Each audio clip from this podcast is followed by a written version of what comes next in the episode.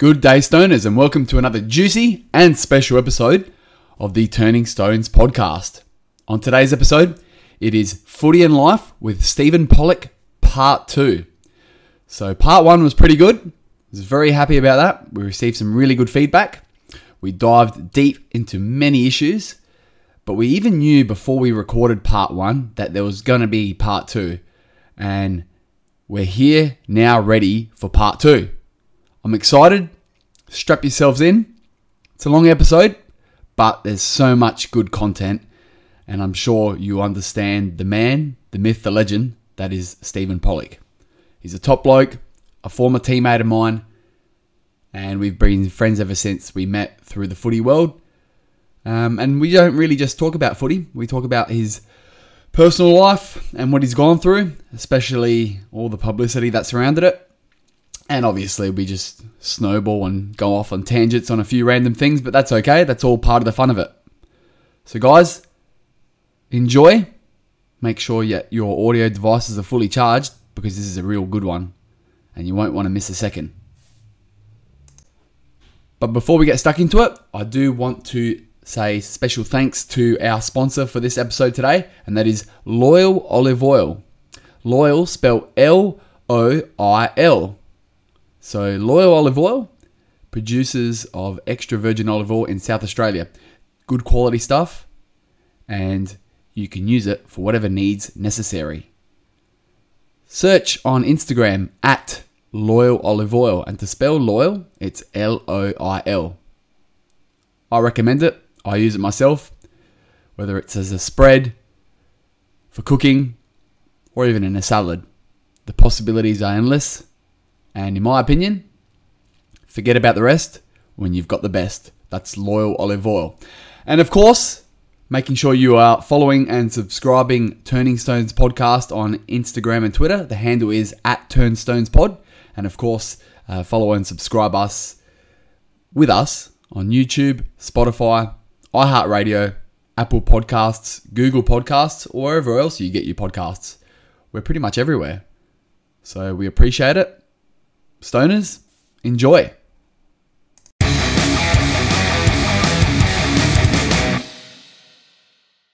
Polly, Tezza. welcome to the Turning Stones podcast once again. Thanks, mate. Good to Appreciate here. it. Appreciate it, mate. Appreciate Honestly, it. thanks for the time. Um, had really good feedback from the first episode. We covered a fair bit, but there's still so much more to cover.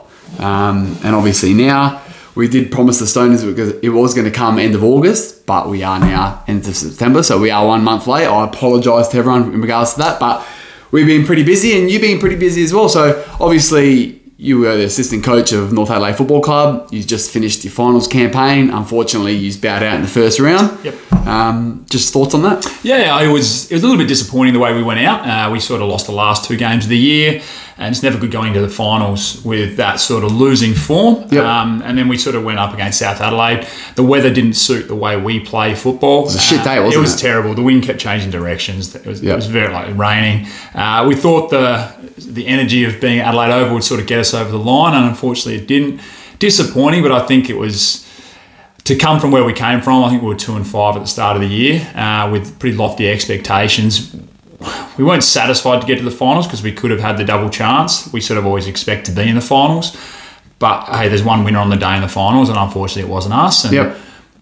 it's, in some ways, it's also a relief because it's just right to concentrate on next year now and and just reflect on the year and lessons learned. Yeah, exactly. And obviously, yeah, now that the season's over, I'm guessing all the boys, you know, still go through their antics of a potential silly Sunday or a mad Monday. What did the club do in regards to wrap up the season? Yeah. Still, I mean, making the, the top five, it's, you still got to celebrate those little wins. Um, what guy, what did you guys do? Yeah, so basically, because again, being an, an elimination final, we didn't know whether we'd be having to train next week Yep. or what, what was going on. So once we sort of realised we were, we, we'd lost, uh, the, the club organised uh, just a get together back at the Windmill Hotel. Yep. Uh, a bit of a somber mood there, but we went back there and relaxed, had a few beers. Uh, it was good just to you know, put your arm around the guys and, and, and just remind them that the sun rises tomorrow, boys, and it's, does. it's all okay. Yep. Uh, they they arranged to do their silly Sunday from that point the following Saturday. Okay. Uh, so the, I think the boys went up to Bridgewater, got a bus up there, Yep. and then they came back down and, and run a bit of a muck. It, Yep.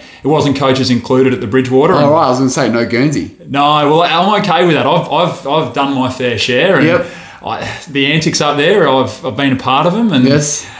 so some, some good memories and some. I was say, care to elaborate any stories that are potentially PG or able to be spoken here on Yeah, yeah. Look, it's, it's just a lot. You get a bunch of blokes together when uh, uh, when drinking's around, and, Yep. and to me, when I did it, you know, drugs weren't really around back then as prominently as they are now. So Yes. it was pure drinking. Uh, young men being stupid. Uh, I know, I know, I know. Like I've had some some pretty big ones at Nord and uh, North. Probably the most, the, the one that sticks in my mind is the year after I debuted because there was a bit of a ritual for the boys um, Oh, right. afterwards. So that was, you know, I became a box head. So basically, the only thing I was allowed to wear was my jocks and a Oh, wow. and a, uh, a, a beer carton on my head with holes in it. So that was for about two hours, and, and all the people that debuted that year had to do it. Yep. Um, yeah, that, and look, in the end, it was a bit of an initiation, and everyone's happy to do it. You sort of embrace it. Most guys are pretty respectful until everyone gets a little bit too yeah, uh, carried away. Or, yeah, yeah. So, and but yeah. might be a few regrets along the way, but it's Yeah. usually all in good spirits and good fun. But sometimes I guess people do cross the line, don't they? Uh, yeah, we, there was you know one incident. You know, it wasn't too great. Sort of a guy on top of a building wanting to. He was a bit embarrassed by some things Oh, right. that happened during the day, and we had to sort of talk him down. And that was that was a bit of a an extreme moment. Yeah. Um, for me, it was a big eye opener to how people take things, and thankfully, I wasn't involved in. The, the reason he got up there, but I was involved in the reason of helping him get down. That's good. which was good. But uh, yeah, no, it's great, mate. Like in the end, it's sort of a, it's a combination of eleven, you know, ten to eleven months of work, and yeah, I think you know the hardest thing is now. Back then as well, there wasn't any social media. Well, there was, but it was very minimal. There was definitely no Snapchat. no Snapchat, Yeah. mate. So that was yeah. Um, it's a bit different now, so Yeah. I'm very happy to to avoid those things Yes. and um, let the boys be boys. I was just going to say, like the higher level that you, so you've obviously played at SANFL level, you've made league, you've played league games.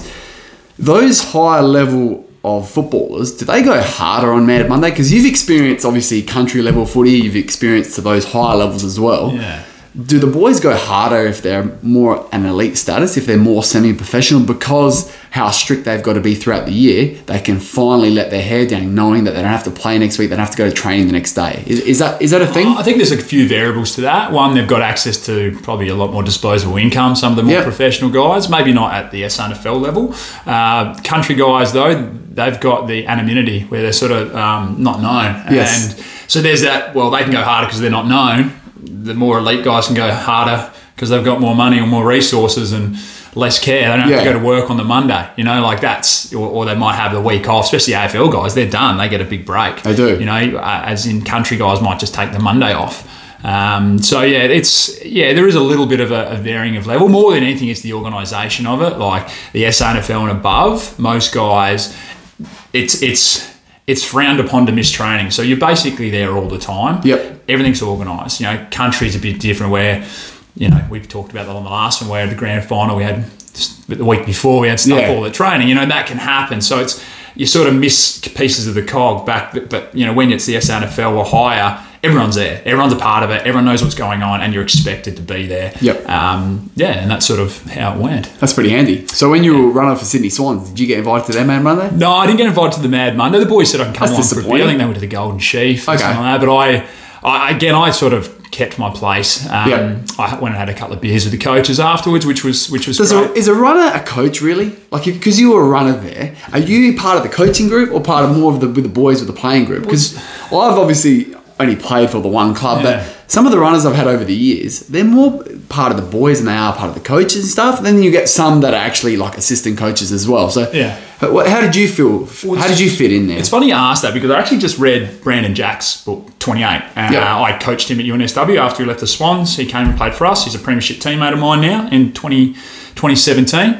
Um, and his book was fantastic. Um, I recommend it to everyone. Like, it's just a young guy who, you know, just bled football and, and, and but also went, you know, he saw the toxicity of the of the football world, and it sort of spun him out a little Yep. bit. And we actually, I, I reached out to him and congratulated him on the book after I'd finished reading it. And I actually spoke about. it. I said, I just want to share my time with the Swans. That I said, you know, like I, I noticed him at training. Like he was a bit of an individual, and but I sort of had a bit of a shadow over him. I could tell he wasn't. So it wasn't just an himself. ego individual type. No. It was just more like he needed an escape away from footy. That's right. So the reason I'm sort of getting onto that is because I felt that way a bit because I wasn't a coach and I wasn't a player. Right. I felt like the waiter between the diner and the cooks. Yep. You know, like I'm, I'm not really a part of Yeah. the whole. I'm a part of it, but I'm not really in any camp. Yes. You know, and that and that was a tough thing. So, yeah, that was.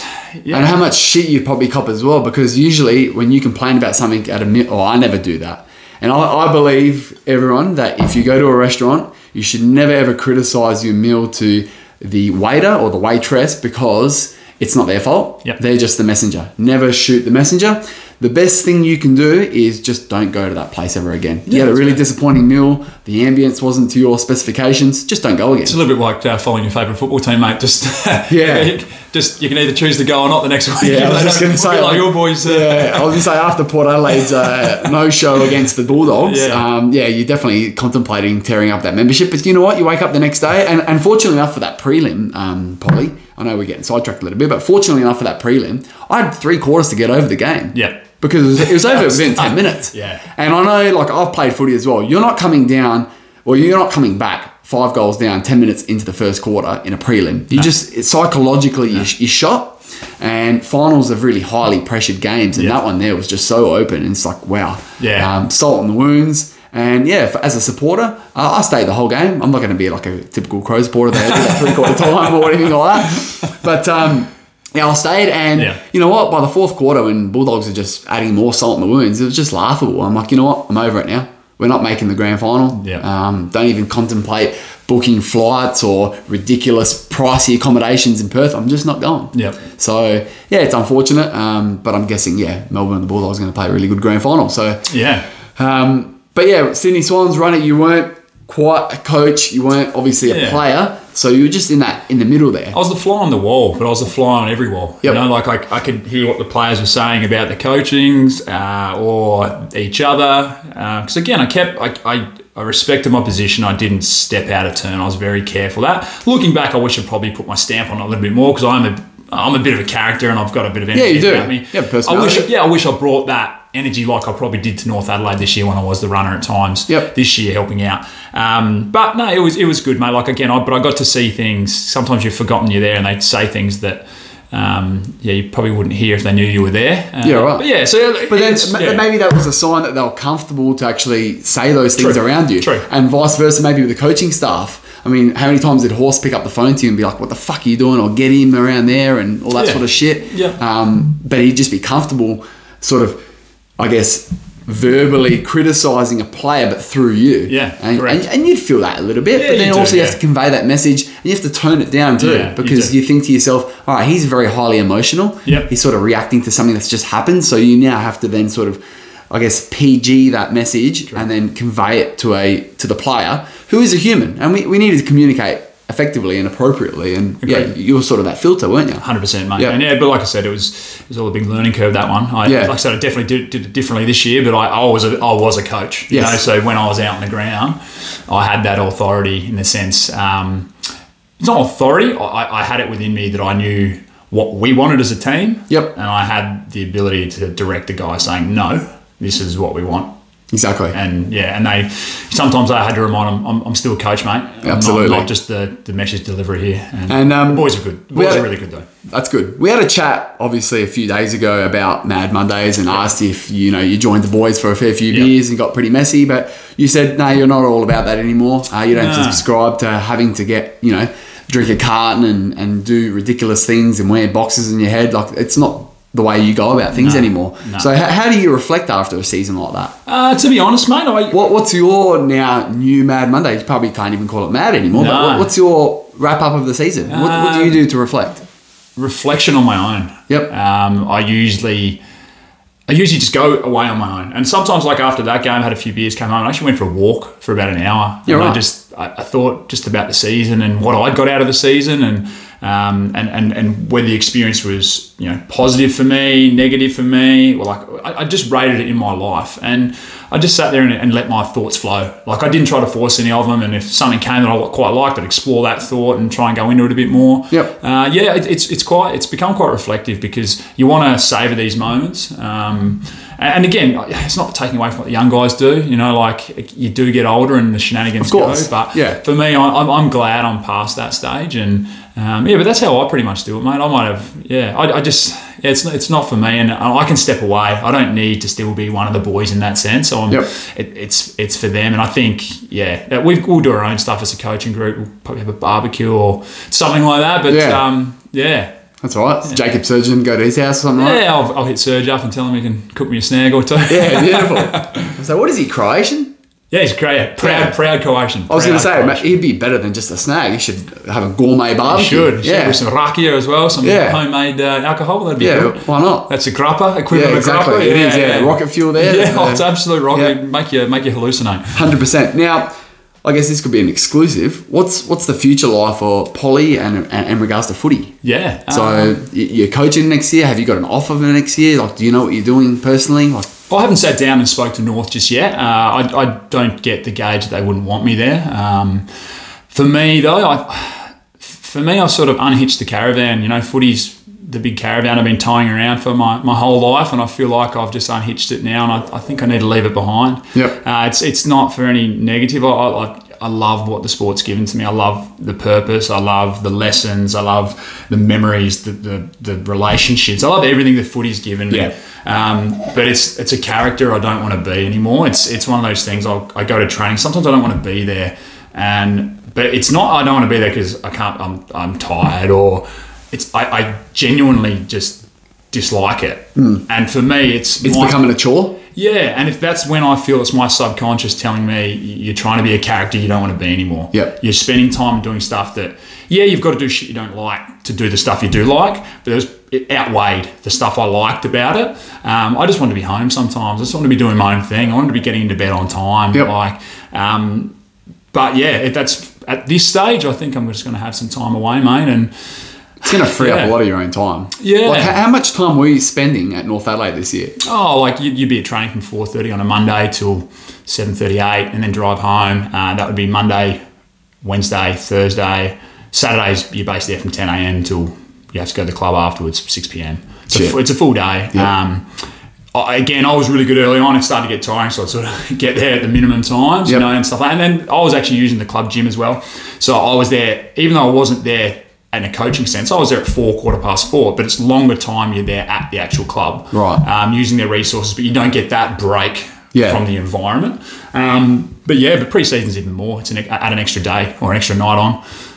So yeah, that's full on. Yeah, it's full on, mate. Like, it's, it's a very selfish level, um, the SANFL, and even to be a part of as a player, even as a coach. Yeah, um, a lot of after hours stuff and I was going to say, even the players obviously doing the hard work. Yeah. Like their bodies would be sore, but a lot, lot of them would be working full time, or probably all of them. 100%. Yeah, so that, that's a big commitment. And of course, you know, I think that these days there's a lot of money out in the country level, probably, you know, mm. double than what you'd get at SANFL. But oh, more than double. I think there'd be, it's good that you have still a lot of good quality players still playing their SANFL because they're proud. They're playing at the highest level that they could ever achieve. And to yeah. them, that is their AFL, isn't it? Yeah, yeah, it is. Yeah. yeah. a lot of people have to like realign their. Everyone dreams to be an AFL footballer growing up who's playing football.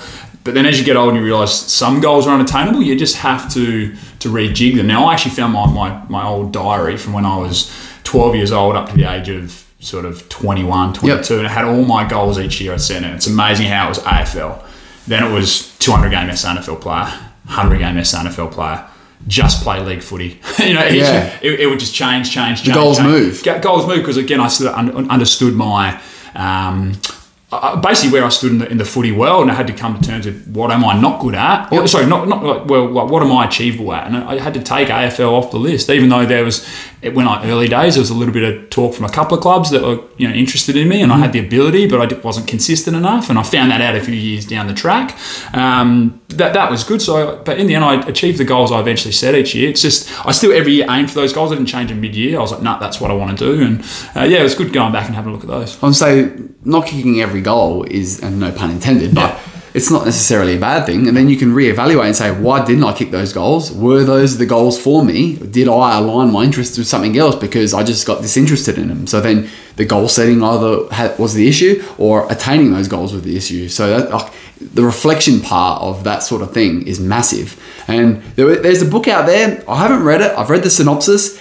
It's basically, I forgot what the title's called. It's something to do with 10 times, but it's basically multiply everything by 10 in life, Yeah. especially when it comes to your achievements, successes, goals, because even if you land short of that 10, what the multiplication of 10 times your goals, you'll still achieve something greater than what you probably really originally set out to do. So for example, as you said, play, play 50 AFL games, you know, you multi, that's a multiplied 10 goal, but you played a few league games in SANFL. That's pretty bloody good. 100%. How many people have, like, it's- can say they play league? Well, it's the footy? sta- it's the saying, reach for the stars, you'll make the moon. You know, Yeah, like I'll take that. Yeah, hundred percent, mate. And that's but then it's then it's talking about you, you set it too far out. You know, you, you do set unrealistic expectations. Of course, yeah. Uh, and then, like you said, if you're reaching your goals constantly, are you setting them high enough? Now, Yes. do you have to always accomplish all the time, all the time? No, you don't. You know, like and but I think the important thing is as long as you're comfortable with not getting to those goals at times, but you're actually happy with the level you get to. Never be satisfied, but happy. Yeah, it's okay. And just rejig and keep keep. But that's a hard forward. thing too because there's a lot of people out there that never satisfied with their performances. And it. I just feel like once it's all said and done, do they actually reflect on what they've achieved? Or are they such perfectionists and they're always looking to the next thing? No, a lot of it's ego, mate. Yeah, a lot, and a lot it of is, it's a lot it? of it's ex- external uh, validation, and, it, um, and and that's where I can. And social media fucks everything up even more because now, back then, imagine like say for example, Andrew McLeod was something like this. He won his two norms. He won two flags back to back. If he didn't dwell on that and he just kept going, imagine in social media where you're posting, you're worrying about likes, and then after that, it's pretty much downhill because you're not winning Norm Smiths anymore, you're not winning premierships anymore. Yeah. He didn't win a Brownlow, so really after 97 98, it- I mean, yeah, his career was great, but in terms of actual materialistic achievements, he didn't really reach the stars after that, did he? So it's like, once again, it's nice to reflect. You shouldn't dwell too much if you want to keep improving, but then, yeah, it's just one of those But it's things. one of those things. Don't don't ever attach yourself to something to make it your identity. That's right. Because that's where if goals become your identity, Yep. then you're in big trouble. You Exactly. know, like your identity's got to be intrinsically who you are. How about Shane Woewodin, for example? Won a Brownlow in 2000. Wasn't he delisted in 03? And he got shamed for the rest of it. He's Still, Yeah. still considered the worst Brownlow medalist. But he still I'd, I'd, I'd, I'd, be, I'd prefer to be called the worst Brownlow medalist ever than never. Because he still gets invited to the dinners every year as well. mate. Yeah, it's- take your misses out every year. It's good. Hundred percent, yeah. But I mean, like he still won it. Yeah. So like now, once it's all said and done, he can look back on it and Yeah. he can be proud of those achievements. Yeah. But if you've got that ego and you're always progressing, it's like, geez, where, where's the end game? Yeah. Because it, it becomes an addiction. Oh, but, and, And this, that this is- This is, what I've learned and, and really worked hard on myself. Like internally, I'm a savage. Like I, I am a savage on myself. You demand the highest of. Hundred percent. It's also a bit of a perfectionist uh, type uh, trait, which is not a good thing. So I've learned now to be. I'm still. I still push, but then I also take time to reflect and go. Yeah. Uh, you know what? You actually, you know, more than anything, you set the goals and you try to achieve them. You know, and, and that's the best thing. I just I'm just not as hard on myself anymore. Like again, sometimes I'm I'm very honest with myself. I go, did you actually give it your all? No. All right. Well, maybe just push a little bit harder next time and see what you can do. Exactly. Um, but yeah, that's I think I said like ego is the biggest thing and tying an identity to things because otherwise, and it's also the external validation from Yep. within. And again, social media is a hot topic. Everyone talks about it, and, and everyone knows it, but they, they're too afraid to turn off it. Um, Wow. And it's and that's a sad thing. I've turned off it for periods of time, and it's been great. I've gone back on it. I've now I've, I've now unfollowed maybe 400 people. Um, I've just decided I need to cull my content and just focus on what the people closest to me and the content I want. And it's Yeah. actually been it's been really good. It happened about a month or two ago, and it's it's been a big big thing for me. And and I, I felt bad about culling some people, but then I realized no, no, I'm doing this for me. I'm not doing it for them. And and if they have an issue with it, they can come and speak to me about it. And you know, but most people, if they don't like it, they'll unfollow me and off they Exactly. go, and life moves on. And Yeah. if they, and if yeah, it's, and that's how it's sort of for me anyway. It's it's been a big thing. It, again, it goes back to that doing things for your own good, but also being very honest with yourself about what's being detrimental to who you are. 100%. And uh, yeah, and looking yourself in the mirror. A lot of people, and, and actually, and being honest. A lot of people aren't. I, I, No, they're I. I implore people, and I tell a lot of people, this might sound silly, go and talk to yourself in the mirror because it's different to having a conversation with someone and talk it out loud than having a conversation in your head. But if you have a conversation in the mirror and someone's looking back at you, you'd be surprised at the answers that come out of your head. Yep. And you're like, oh God. and it, it sort of makes it a It real is. conversation. I agree. yeah, It's massive. it's a feedback thing. And you know, social media, I I sort of you know acknowledge and I appreciate what you've done in regards to deleting 400 people. Um, follow those that you're interested in Yep. and that are relevant to you. Yep. Imagine we could do that with the news, for example. That'd be great because, like, especially now we're, Yep. we're still in that pandemic era where we're just getting bombarded with just you know cases and vaccines and all this absolute nonsense. It's just. For, for the last two years, every single fucking day is just non-stop COVID. It's Oh, like, yeah. Tell me some real news. Like we, we know that this exists. We know it's out there. We know it's killing people potentially. We know that a vaccine exists as well. But we we want a bit of a breath. Like we want you know Yeah. we want like a you know fresh breath air. Like you know what I mean. So The just biggest, something the, different. the biggest thing I did is I I told myself the relevant news will get to me. And if I need to find something out, there's a thing called Google.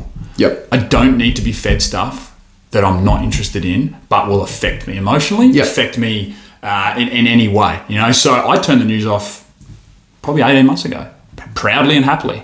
Even now, if I turn it on, I find myself getting irritated, and I might listen for two, or three minutes. I don't like the tone. I don't like the music. It's all to do. It's all agenda based. And- and it is, Everyone's and- got yeah. a motive behind Yeah. different articles, headlines, Yeah. all that sort of shit. And again, it, it's each to their own. I know what they're trying to do. I understand there's advertising involved. I understand they're trying to deliver a message, and they some of them do. They gotta pay the bills. intentions. They've got the It's best paycheck. intentions, but for me, it's not the best thing for me, and that's why. And that's the best thing I ever did. And I've noticed I haven't missed any of the news. The news that's relevant No, to you me haven't. has got to me. Yep. You You're know, right about yeah, that. and I'm not naive. Like I know what's going on in the in the world. I know things that are going on because again, I still have sites that I look at that, and I go, oh, that's interesting. I'll look at that, Hmm. but I don't sit there and scroll. And I'm not fed it. I'm not getting told this is what's going on and this is how you should feel about it through the music again, through their tone of voice, through the way they deliver it and they structure the story. Even clickbait. Yeah. I mean, I think Oh, so I'm still a victim of that. Sometimes Yeah, I you find yourself looking but at uh, something, you're like, you know do that? how we think that we're getting more intelligent as the human species evolves. Yeah. But I think we're actually becoming a lot more gullible too. Like because clickbait exists. How many people click on things because they a headline or a photo just captures their attention? True. So whether that's really good marketing or advertising, I don't know. It probably is, but also at the same time, it's like, why are you getting sucked in for? Like I seen this thing on Facebook the other day. Um, um, an unvaxxed um, mother dies of COVID, right? And she was preaching, don't get the vaccinations, and she actually dies of something Yeah, that she yeah. says that oh, it's not very detrimental. Then you click into the link, you read it, you scroll through, a couple of keywords. No COVID mentioned, pneumonia. She died of pneumonia. This was one of those things that was trying to advocate the vaccine Yeah, to say yeah, that she died from COVID, saying don't take the vaccine, but yet the vaccine would have saved her. Yeah. However, she didn't die from COVID, she Yeah. actually died from pneumonia, which is com- Yeah. completely different. Yeah. So, yeah, it's just a whole bunch of crap. It is, sometimes. and you know the best thing is, I'm happy to talk about it for a couple of minutes, Tez, but then I'm done with it. Yeah. So let's let's move on. Let's move on. because right. COVID is. COVID Oh, I'm is getting there. thirsty. Uh, so cheers anyway. Thanks Hey, for the beer. mate. So Welcome, welcome. This is a Stone & Wood Pacific Ale.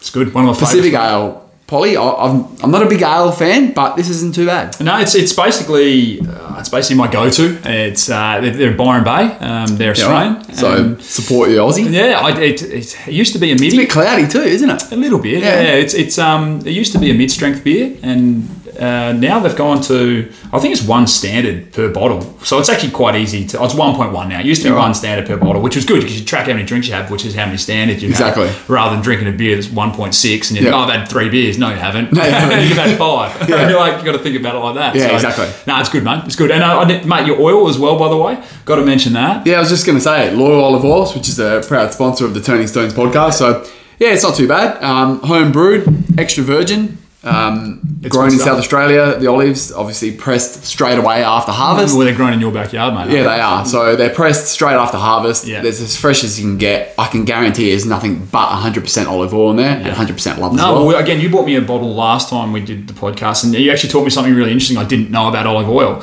Was really virgin olive oil within the first three months of pressing. If you drink it, it's spicy. It's, It's pep- peppery. peppery. Yeah, it And should tickle your throat. I didn't believe you.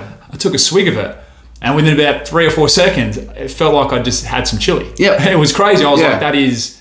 I, I, I had no idea. So that it's was very pungent and it's very strong. And as soon as it's pressed, it's actually cloudier. Yep. Um, and then over time, it evolves and it changes to that nice Yeah. golden color that everyone resembles. Yeah. But originally, like once you do press it for those first few months, it's got it's cloudy, but with like a tinge of green in it. Yeah. So as you can see there, it's got a bit of that in there as well. So yeah, it's it's crazy what No, olive I'm looking and- forward to seeing this out in the stores soon, or uh, more more boutique type setup. Yeah, I- so- I love, I love what you're doing, mate. You know, I always support all the stuff you're doing, And I appreciate and, that. And mate, I can guarantee this olive oil is good, and I'll be uh, I'll be passing on to the relevant people that I know in South Australia that'll, that'll get that out. Very there, much so appreciated. So it's going to be all online based at this point. Yeah, Nothing yeah. physical at this point, but you know, obviously, with during a pandemic, everyone really is shopping online. Yeah, so yeah. why not? I guess satisfy the clientele to where they want to go. love it, mate. I yeah. it. So anyway, enough about loyal. I, I olive haven't oil. mentioned it, mate, because again, I, I get I get free bottles, so I'm pretty happy with it. Yeah, exactly. so if you want to get on the podcast, you can get free bottles free too. bottles yeah. So moving on, um, the media. So yeah, we have touched base on it. Doesn't paint the full picture, right? So they're worried about maximizing traffic, all that sort of stuff, um, clickbait, um, just trying to make a buck, just trying to get the attention of their viewers, their followers, subscribers, all that sort of stuff, all the nonsense. Yep. But it's happened to you as well, Polly Yep. the Mel Greig's story. So this is the elephant in the room. This is pretty much the crux of our part two interview. Yep. Um, she is a former partner of yours. She's your Former former, wife. Yep, former wife. Um, so I guess maybe just start from the top, how you met, and we're going to get into why I brought this up.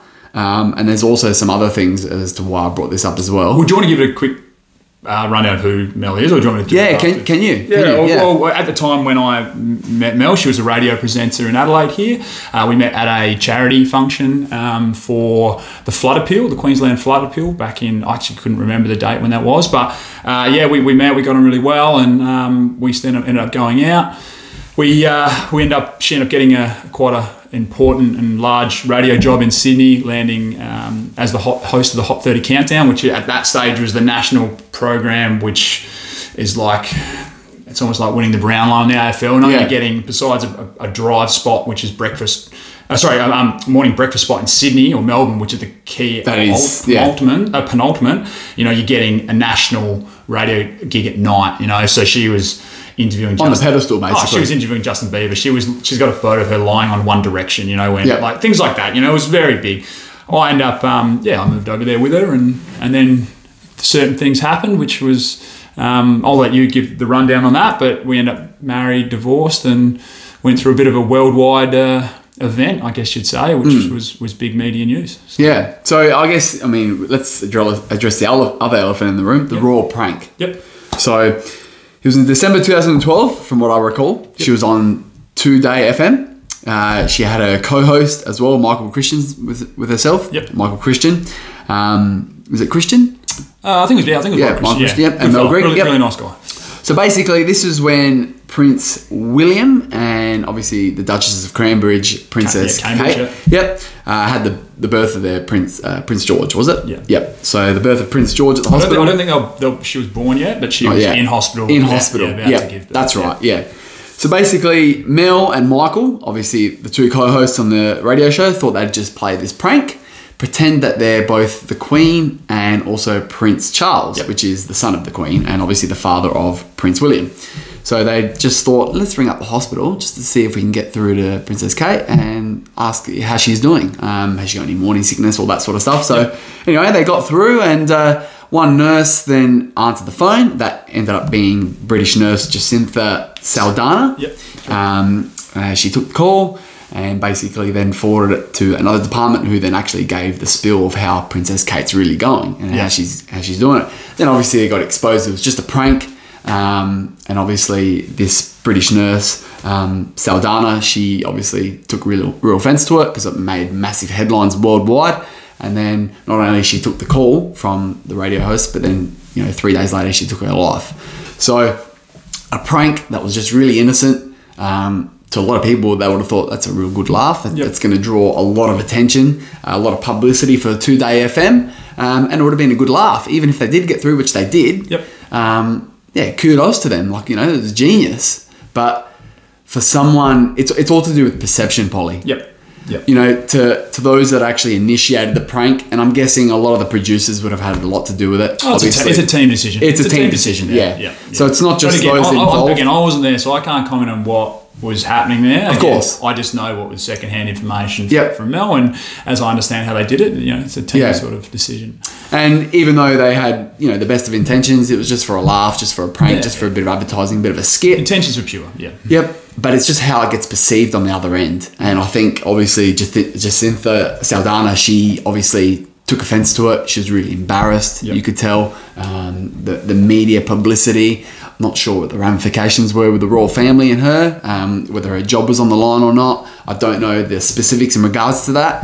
Um, it's nearly been 10 years since the date, it's so time out. has flown. Yep. Um, so yeah, and then obviously she took her life, which is the ultimate demise, and that's Yeah. that's really unfortunate. And the worst part of all of that is not only have we lost a life, but the effects actually had on both Mel and Michael Christian. Um, so obviously you were with Mel at the time when this all happened. Yep. How did that unfold, and how, how did you cope with that? Because you would have been reaped into that as well in regards to that, but obviously being the partner of Mel at the time, and you would have felt her effects, but then also the media scrutiny on her. Well, then you're with her, so how, how was that time? Yeah, so I guess um, first and foremost, it's, I guess it's why I want to talk about this now. It's, it's not why I want to; it's why I'm open to talking about Yeah, it. Yeah, exactly. Um, we've spoken about it before in the past. I've never really opened up about it because my time through that period was marred by the ending of it of our, of our marriage, and that sort of overshadowed any of my experience through all of that. So first and foremost, I need a disclosure. Like I'm not a victim in any of this. I've never considered to be a victim, but Yep. but I am. My experiences is not significant to anyone else but myself. And for me, that was a large part of my life and a, and a, and a major experience in my life. But unfortunately, I was a bit of collateral damage in everything. You know, I was probably the closest one to it, sort of unaffected directly by it, if that makes sense. Yes. Like, you know, yeah. So, um, rundown was, yeah, obviously it happened. It was good news for, for the period before, unfortunately, Jacintha took her life. It was good news. It was crazy how the, um, how they were getting hailed, like Yeah. hailed. That was great. How fantastic news. You know, like we're Mel was at lunches every day, dinners every night, like celebrations. They, they calculated in how many millions of advertisement, free advertisement they got out of this, and it was it was celebrated. And um, I remember after dinner one night with Mel, and I. She's just getting, she was enjoying herself probably a bit too much. And as a partner, you try and rein your partners in a little bit and just Yeah, make sure they keep grounded. And I sort of mentioned to her, look, hey, you're having a good time, but let's you never. And I, I said, I said, you never know what can happen because I I, meant, I learned to taper my expectations over the years. 'cause I used to be a really excitable kid and then get let down. So I I, I tend just to keep very Yeah. mellow, um, A bit more realistic. realistic. Yeah. And, and as a partner, I felt like, hey, you just need to pull it back a bit. And she was like, oh no, I'm enjoying. it, Let me enjoy it. And I was like, I get it, but That's, that's the coach in you, isn't it? Pull your head in. yeah, a little, just a little Yeah. bit. And I, and I did try to say it in, like, in, in as nice a way as you way. can, but you're also taking someone's moment away from them, but not trying to, you know, Yeah. just trying to keep their feet grounded. And unfortunately, uh, she went to bed that night, and uh, I got a call from their HR department because I was still up watching probably some sport or something like that. And um, it was the HR department at 2Day FM, and I need to speak to Mel. And I was like, uh, well, she's she's had a few too many drinks, mate. She's uh, she's in bed. Yeah. Like, can I wait till the morning? I'm like, no, I can't. I'm like, well, what's going on? And uh, they sort of explained to me what had happened. I was like, ah, fuck. I was Shit. like, yeah, I, I'm going to need to wake her up. Um, and so I did. This is obviously news of the suicide from. This is news of the suicide Jacintha. happened because again it was it was morning in in, in England. you Yeah. know. So I woke her up and, and I, I said, Hey, you need to talk to the H, HR department, something's happened and again had a few drinks, not really sort of with it. And then sort of next minute all I hear is, you know, a huge wail, like as in like a of, of pain and, and crying and I was like, Oh no, what's happened? Yeah. Like, I knew what happened. I was like, oh, how's she taking it? It was so bad. I didn't know what to do Yep. you know, I initially sat by the bed and tried to hold her. I know she pushed me away, and that's understandable. And then I didn't know what to do, but I, I actually went and stood next to the, the balcony. Um, I was worried that Yeah, exactly. something silly could happen out of this. It's just the natural instinct to go be a bit protective and go, oh, I don't Especially if she was intoxicated as well. yeah, at that that's right. And, yeah, and it was it was a tough one. And then um, yeah, I sort of paced back and forwards on the balcony for a good twenty minutes, making sure she was okay, staying away from here, and you know managed to get off the phone. And it was it's, it's a bit cloudy in my head all that time because I did tend to sh- I just I shut a lot of it all out for a Did she time. leave the house in, in the days after that? Yeah, so it was nice. So what, what had happened is And was she? I guess was she suspended off radio as well? No, well, they, yeah, they, there was a whole thing there where they basically cancelled the show and, Yeah. and did whatever. So, and I can't really legally talk about a lot of that stuff, Okay. um, unfortunately. But that's that's fine. Um, it's not really part of the story. No, That's it's been not. well. That's been well documented. Um, but yeah, what happened is basically uh, we got issued 24-7 security Wow. um, and initially there was a lot of meetings i know that next day we got rushed to one of the biggest buildings in sydney and we were on the, the penthouse Hmm. and i was sitting in a, in a room in the corner again being the fly on the wall Yeah. watching the entire board of 2Day FM talking about stock prices how to navigate this um, the pros and cons and I saw a different part of I was business. say, that's- that's an eye-opener, isn't it? Yeah, it was. And I, again, I, I at this stage I was investing in the stock market, so I was learning about business. Yeah. I was, I understood that. You're learning how they think. Yeah, that's right. So I was, I was quite intrigued by, it, but at the same time worrying about my, my partner. Um, like Michael was there with his partner. Um, he was again, he's, he had a different perspective on it than Mel, and that's his story to tell. He was, uh, he's a great guy. When, when you run a business, especially when it's like a publicly Yeah. listed corporation, you know, unfortunately, staff or you know human resources that's just one stakeholder of the business you have to Hmm. Worry about sponsors you have to worry about shareholders Yeah. you have to worry about staff Yeah. you have to worry about you know supply and demand and, Yeah. and the market and your clientele Yeah. and you know just one element of the staff so they have so many other things to consider because really those board of directors are susceptible they are liable they are the spokesman of that company and the shareholders of the owners of it you know they- have to make the decisions for the betterance of and the continuation of the company and the operation as a whole. So yeah i mean as much as you want to i guess sympathize with certain individuals, certain employees of yours, you have so many other things to worry about. Hmm.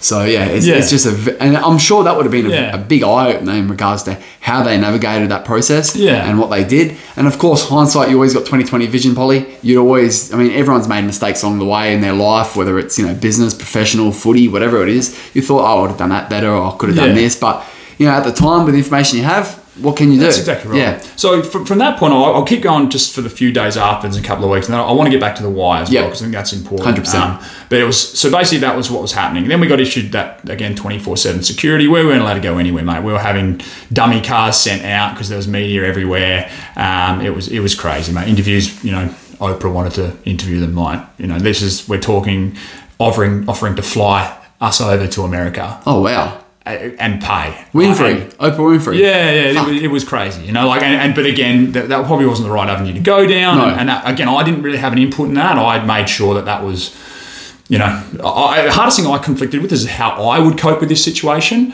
and then trying to support someone who's coping with it in their way. Because I'm a bit more matter of fact about this stuff and distance from it, and I would be like, well, hang on a sec. I would see it in a different way. Yes, it's sad what's happened, but hang on, what's the real role I've played in this? Um, and that's hard. And then, but then you got someone else who who is feeling the entire blame, 100%. um, and and feeling every emotion. So again, I could have told her to, you know, you know, just harden up a little bit. Yeah. But I, I knew I Head couldn't up, do that. Yeah. up. So I did. I just I did the best I could support her, and then after that, again, we had death threats and all that kind of stuff. Although I worried personally, no, I wasn't worried. Like I. We're happy to meet up with any of those blokes that wanted to, you know, Yeah, exactly. say that. I'd come meet me at this light post at this time, mate. Oh, uh, yeah. you know, I did, did, that didn't bother me. But again, they take them seriously in case something does happen. We weren't allowed to And go. were they all social media death threats and all that sort of stuff? Yeah, yeah. Some some people got a hold Fake of profiles and all. some some fake profiles, some Yeah. not. Uh, some people got a hold of Mel's number somehow and started calling Oh, wow. her. Yeah, so that was that was pretty bad. Um, then the hardest thing was it's just trying to navigate because my life got taken away as well. So I got put into lockdown before lockdown was even a thing. You know, Yeah, like right. that's it. Yeah. And we we were You made lockdown trendy back yeah, then. apparently, Jeez. yeah. So I wasn't even allowed to go out to the shops, you know, and it was it was a painful, painful experience because I just wanted to just like I just wanted to go and do Get a latte from the bloody Mate, corner coffee shop, eh? Literally, that's all I want to do. Not allowed to do it. How's it, how's it going to be perceived? How's it going to be seen if you're out? Just I'm like, okay, I get it, but it's hard. It's an adjustment course, period. It's yeah. an adjustment period. So then what happened is. Uh, we got then assigned. Um, we ended up going back to Adelaide a couple of weeks later. I think I think it was a couple of weeks later. Yeah, we did for Christmas, and they put us up in a house, um, and we got again 24 hour security. A guy came with us, really nice fella. And this is all the cost of 2Day FM. yeah, all the So costs. they're really like looking after. Yeah, they were. Mel's manager was really good with that. Yep. Um, again, did I think we needed it? my, my opinion, I don't think we needed it. But again, it wasn't about me. It was Yeah. about about her.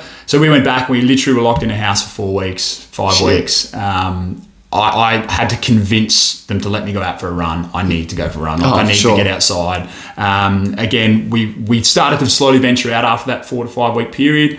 Uh, unfortunately for me, it was like I'm very health conscious. So me, I was trying to exercise as much as I could. I was trying to read. I was just trying to keep my mind active.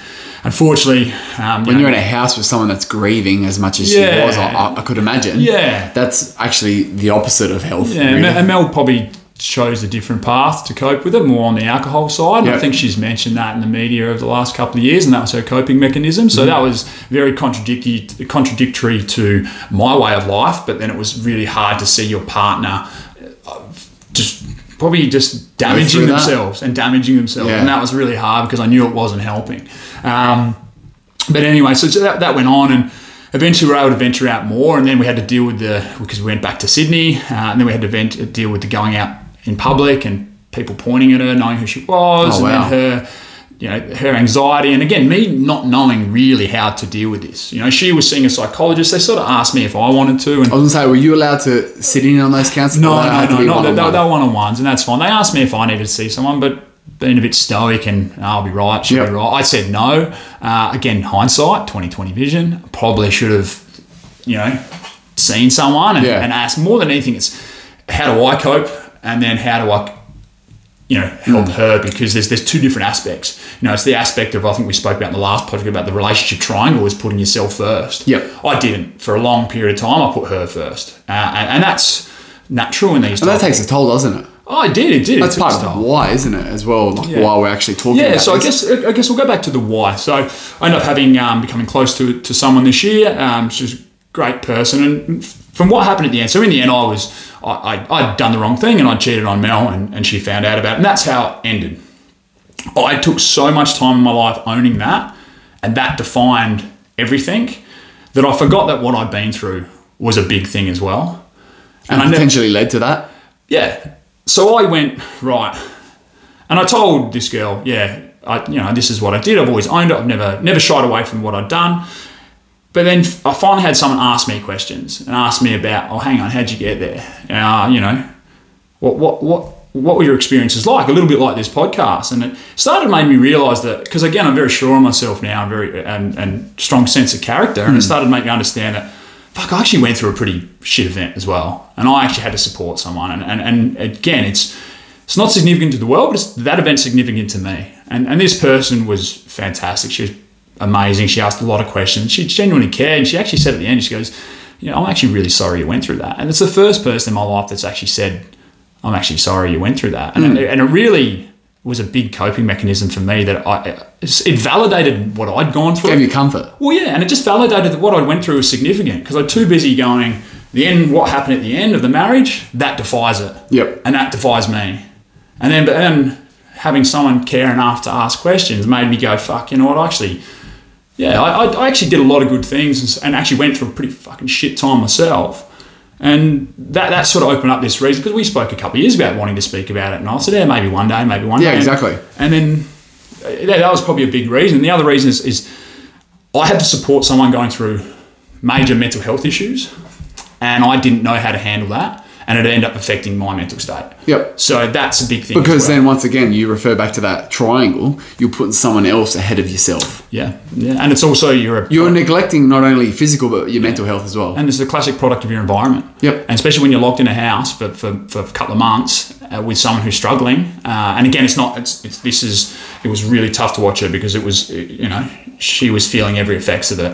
Um, How can you, and also at the same time as well, Polly, how can you console someone when their grieving process is completely different to yours? Yeah. You, you wanted to go out for runs. You wanted to do some exercise. I couldn't even go to work, but at Yeah. that stage I wasn't working. I'd actually taken three months off work in Adelaide. Right. I'd, I'd saved up enough annual leave, and I was getting paid. And I was just I was going to spend that three months just discovering Sydney. I was Yeah. going to like just go out and How explore. cool would that have been? Well, I didn't. I didn't get that I know, chance. but- and that, yeah, I know, yeah. it would have been fantastic. So I end up just, yeah, I, I missed that opportunity. So I was a little not resentful because again, this is just my life. This is the cards I've been dealt. I got to, I go deal with, deal with it now. Yep. Um, and then yeah, so that was probably the, again there, there was the gateway for me to want to talk about it, but then the understanding of um, of why I want to talk about it. And that is, again, understanding the mental health stuff and how it rubbed off on me. And I've got a lot of mates who are spending time with partners who are going through mental health issues Yes. and have had issues for years and they're struggling. And I go, mate, it, it's like you've now got to start putting yourself first at times so you can cope. You've got to fill your emotional cup to be able to cope with someone else's. You can't just keep pouring all your emotions into their cup. Exactly. So, yeah, and that's what I've got to this point now. And I'm, I'm really comfortable with talking about it, owning what happened through the end of it, but also proud of what I did through it and, and how I, again, how I stuck by and how I uh, coped as best I can. And, Yep. and the lessons I, I've learned in hindsight, I can hopefully, you know, someone might hear it and say, oh, actually, maybe I need to go see someone because I'm struggling to cope with stuff. Yeah. Um, and how do I cope? You know, how do I put myself first to be able to cope? Because you don't want to just run away from your partner, Mm. you know, but you also want to go, fuck, I need to, I'm living a life as well here. And you only get one life. Yeah, You exactly. know, it's the old saying, you, you know, you, a man lives two lives, and the first one, the second one begins when he realizes he's only got one, um, one life. Yep. And it's a, it's a fantastic quote, and I've only just started to realize that now, and I'm, Yeah. I really want to help my mates, and it's like put yourself first, and it's not being selfish. There's a selfish element to it, but it's put yourself first so you can cope and you can actually enjoy your life. Hundred as well. percent. You know the word selfish had a lot of stigma? I'd say 10, 20 years ago. Yeah. But now with mental health, with the, the amount of awareness that it actually Yeah. has, selfishness is potentially the antidote. It's potentially the cure for it because you are putting yourself first. Worry about number one because who else is going to? And I think that's really, really important. Yep. It's, it's a life lesson. And I think, you know what? If you don't do the things you want to do, you're never going to be truly happy, are you? And you know, I, I think I actually condemn and I really encourage people out there do what you want to do. It's just, and also the hard, the other hard part to that as well is what do you want to do? Like a lot of people just don't know. Like especially kids that come out of school these days, Yeah. they don't know what they want to do. Getting the degree at university, getting that trade, that's the easy part. But deciding what you actually want to do is the hard part. And it might take a couple of years. And you know what? Like I've got a cousin right now who's going to university now. He's married with kids. He worked on the farm. He's now going to university. That's a shout out to you, John. It's never too late. No. It's never too late to go to university, change your career, change your lifestyle because that's what you want to do. Yep. If it takes you an extra 10 years to know about it, hey, it's never too late. Mate, I've, I've got a mate who did that um, at, at the Teacher Valley Footy Club. He was quite high up in the corporate world. He went back to university, became a teacher, and he had three kids to support. Yep. Uh, he was working at a botlo, and and shout out to Brody. But he, I, again, that was probably six or seven years ago now, and I, I've, I was a bit of in awe. I was like, mate, you're doing something for you. you Yeah. know, and it's fantastic, mate. But like that whole that whole what do you want to do is re- really. It's not, it's not something I like because everyone goes, "What do I want to do?" and then they. That's not the important thing because your job is not who defines you. No, it's not. You know, like it's it's it's who you want to be is my biggest question I ask, and I and the guys I coach and the guys I sort of mentor a little bit now. It's like who do you want to be? Yeah. I said because the rest of it takes care of itself because you know who you are, you know your strengths, and then you want you double down on your strengths and and you try and go right. These are my passions. These are my strengths. How do I make a career out of this? Now again, sometimes you have to do jobs you don't enjoy for periods of time because it gets you to that end point. Like again, I've got a great job. Do I love my job? No, I don't love my job, but it, it's it's I'm grateful for it. But I'm grateful for the opportunity it gives me, you know, and, and the lifestyle it gives me. But then who I am, and then what I am is everything else around it that's happening. Well, Your job does not define you. Exactly right, and that's Yeah. what too many people. You know, it's like oh, I don't ask people now what do they do. It's as a first question. It's who are you, and it's Yeah. people do struggle to answer. I did for a long time until someone. It- it's actually a very difficult question to answer. Yeah, correct. Yeah. correct. So, but again, Because I bet you a lot of people, if you ask them, would bring up their job in the, either the first one or two sentences. They do, and but that's natural, and that's and It's that's a natural been, thing, That's yeah. been the way. So now it's it's yeah, it's it's big for me just to to, to not define yourself by your job and It, it's actually funny because now I'm actually just starting to think you're, you're so right. A lot of people define themselves as to what they do for a living, what their occupation is, Yeah. because it, it consumes so much of our life. Yeah, that's that's the other thing as well. Like between Monday and Friday, I'm an accountant. I probably see my colleagues and my bosses more than I see my own family. yeah, it's true. you know, because I see them, I work, you know, eight, eight and a half hour days. Yep. Um, so you're spending more time with them than you actually do with your loved ones and your mates.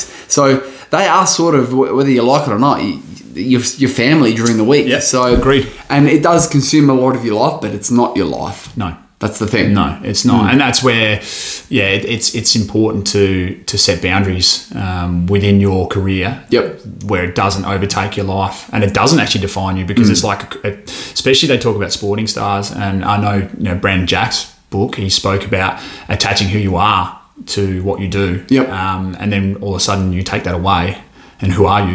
And it happens a lot with sports stars, and Yeah. again, it does happen with corporate world people as well. It You know, does. there's a lot of people. There's, it's quite well known that a lot of people, when they finally retire, they go downhill fast. They do. and and that's because again they've lost that purpose, and that was who they were, and then they don't know who they are. So again, it's always who are you? Because again, if it's intrinsic and it's something you can do every day, where it's, it's simple as I just want to be kind to everyone. Mm-hmm. It's, it's it's yeah okay. Some might be a pipe dream for some people, but you know they don't want to be kind to everyone. But that's that's fine. But you can do that to the day you die.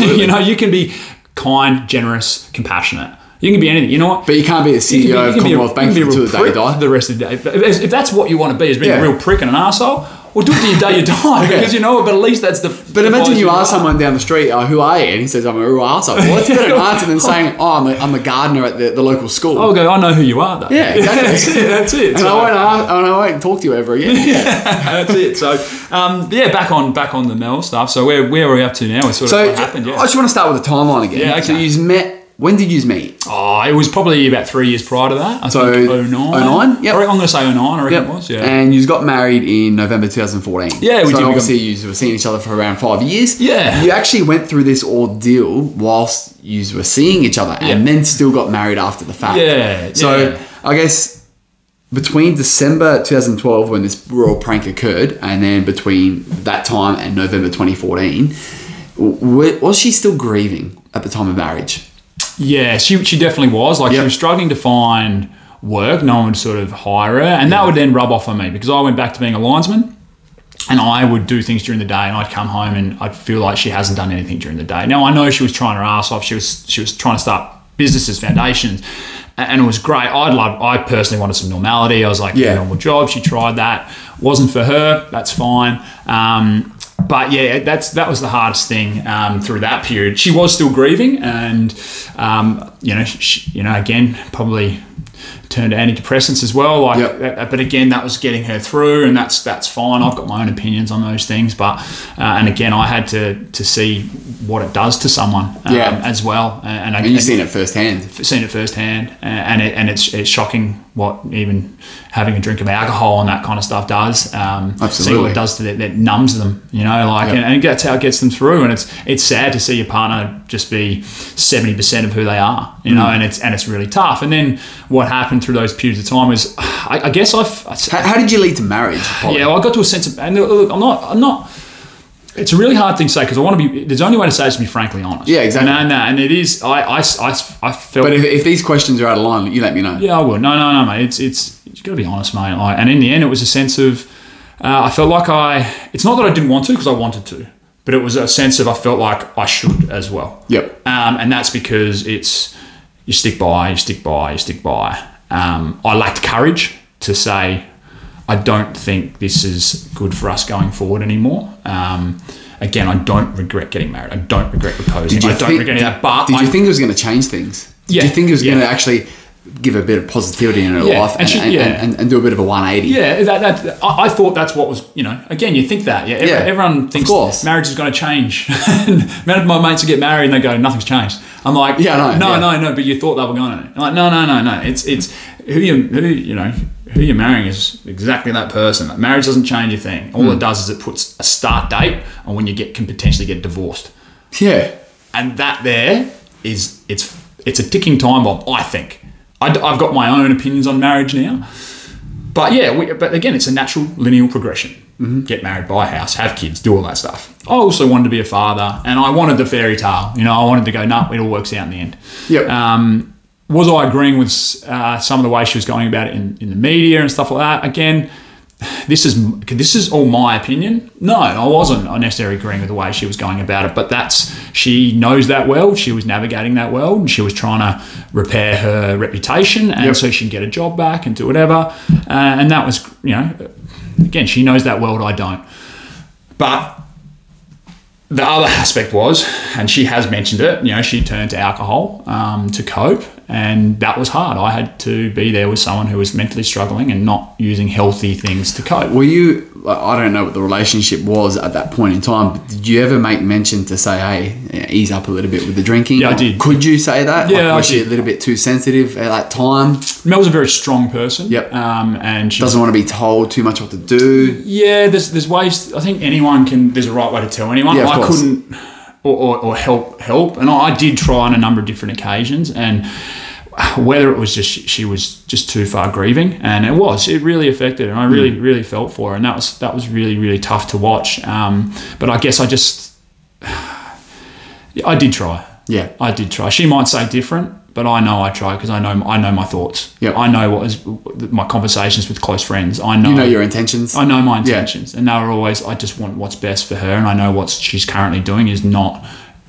good for her in the long term, sh- short term or long term. Yeah. and unfortunately, that was her coping mechanism, and um, yeah, it was it was really tough to watch because again, I also watched her become unhappy with herself, and but then putting on a great persona because she's a fun person wants to genuinely kind wants to help people wants Yep. to wants to do the right thing by people and wants to but she also wants it back as well you know like because not she doesn't do things to get something but you know she has a level of "Oh, i'll help you yeah yeah but then it'd be great if you're there to support me as well Yeah. and that and that's but that's that's how you build um, bonds and relationships and friends and Exactly. and that's great so sometimes you probably gave a bit too much um, that's that's fine that's again that's that's the individual that's what they feel comfortable with giving so um, That's why maybe your advice once you know she was on a real high before obviously Jacintha actually passed, Yeah. um, where you told her to sort of like you know not I guess per se pull your head in, but you calm it down a little bit. so how, and then again because especially when you you know when you're on a high, you know you- you're giving lots of love. Yeah. Um, you know times are good. Yeah. Just I guess a bit of composure. Yeah, and the a bit of complacency. The hardest Or- thing, this, this is again, this is all my perspective on things. This is not me saying course, this yeah. is exactly how it was because she would have a different opinion on it, and other people would have a different opinion on it. This is just mine internally. But the thing was, then what happened though, because she did come hell bent on her getting her career back, which I support. I was like, go, I want you, I want you. You want to get back on radio? Get back on radio. But then I became a bit of a second thought. You know, I became a bit of the shadow. Yeah. I, I became known as as Mel Greig's partner. Uh, I- Right. I, sort of lost my name in the media, like in the sense of Yeah. articles where From I'm the outside looking in, rather than oh, you yeah, lost your identity. I'm Steven Pollock. I've got Yeah. I've got a name. I've got I've got a, an identity, and my friends were pretty good now. But no one ever asked me how I was through this whole thing. My my mum was the only one that ever asked me like, "How are you going?" Because in the end, it was natural for people to go, "How's Mel? How's Mel? How's Mel?" Absolutely. So I just started to go. what about you? I started thinking to myself, "Oh, "Who gives a fuck about me?" I stopped giving a fuck about me. You know, it's like, Yeah. it's it's sad, but you do get to that point. You start to realize, oh no, the bigger focus is someone else. And and again, I was happy to do that, but then you don't realize the constant that happening constantly, what Hmm. that does to your mental state. Um, and then that was a big contributing factor to Absolutely. my infidelity. But um, we, yeah, we went on, and obviously, you know, we I designed the ring myself. I spent a lot of time doing that.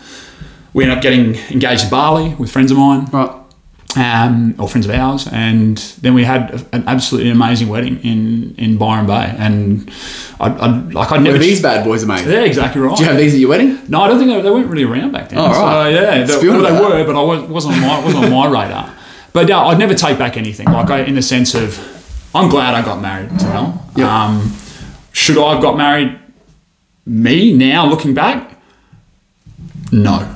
As in, I, I, I look back now going, I, sh- I shouldn't have. But that was more my understanding now, my maturity now. Yep. You know, back then into it, no, hundred percent.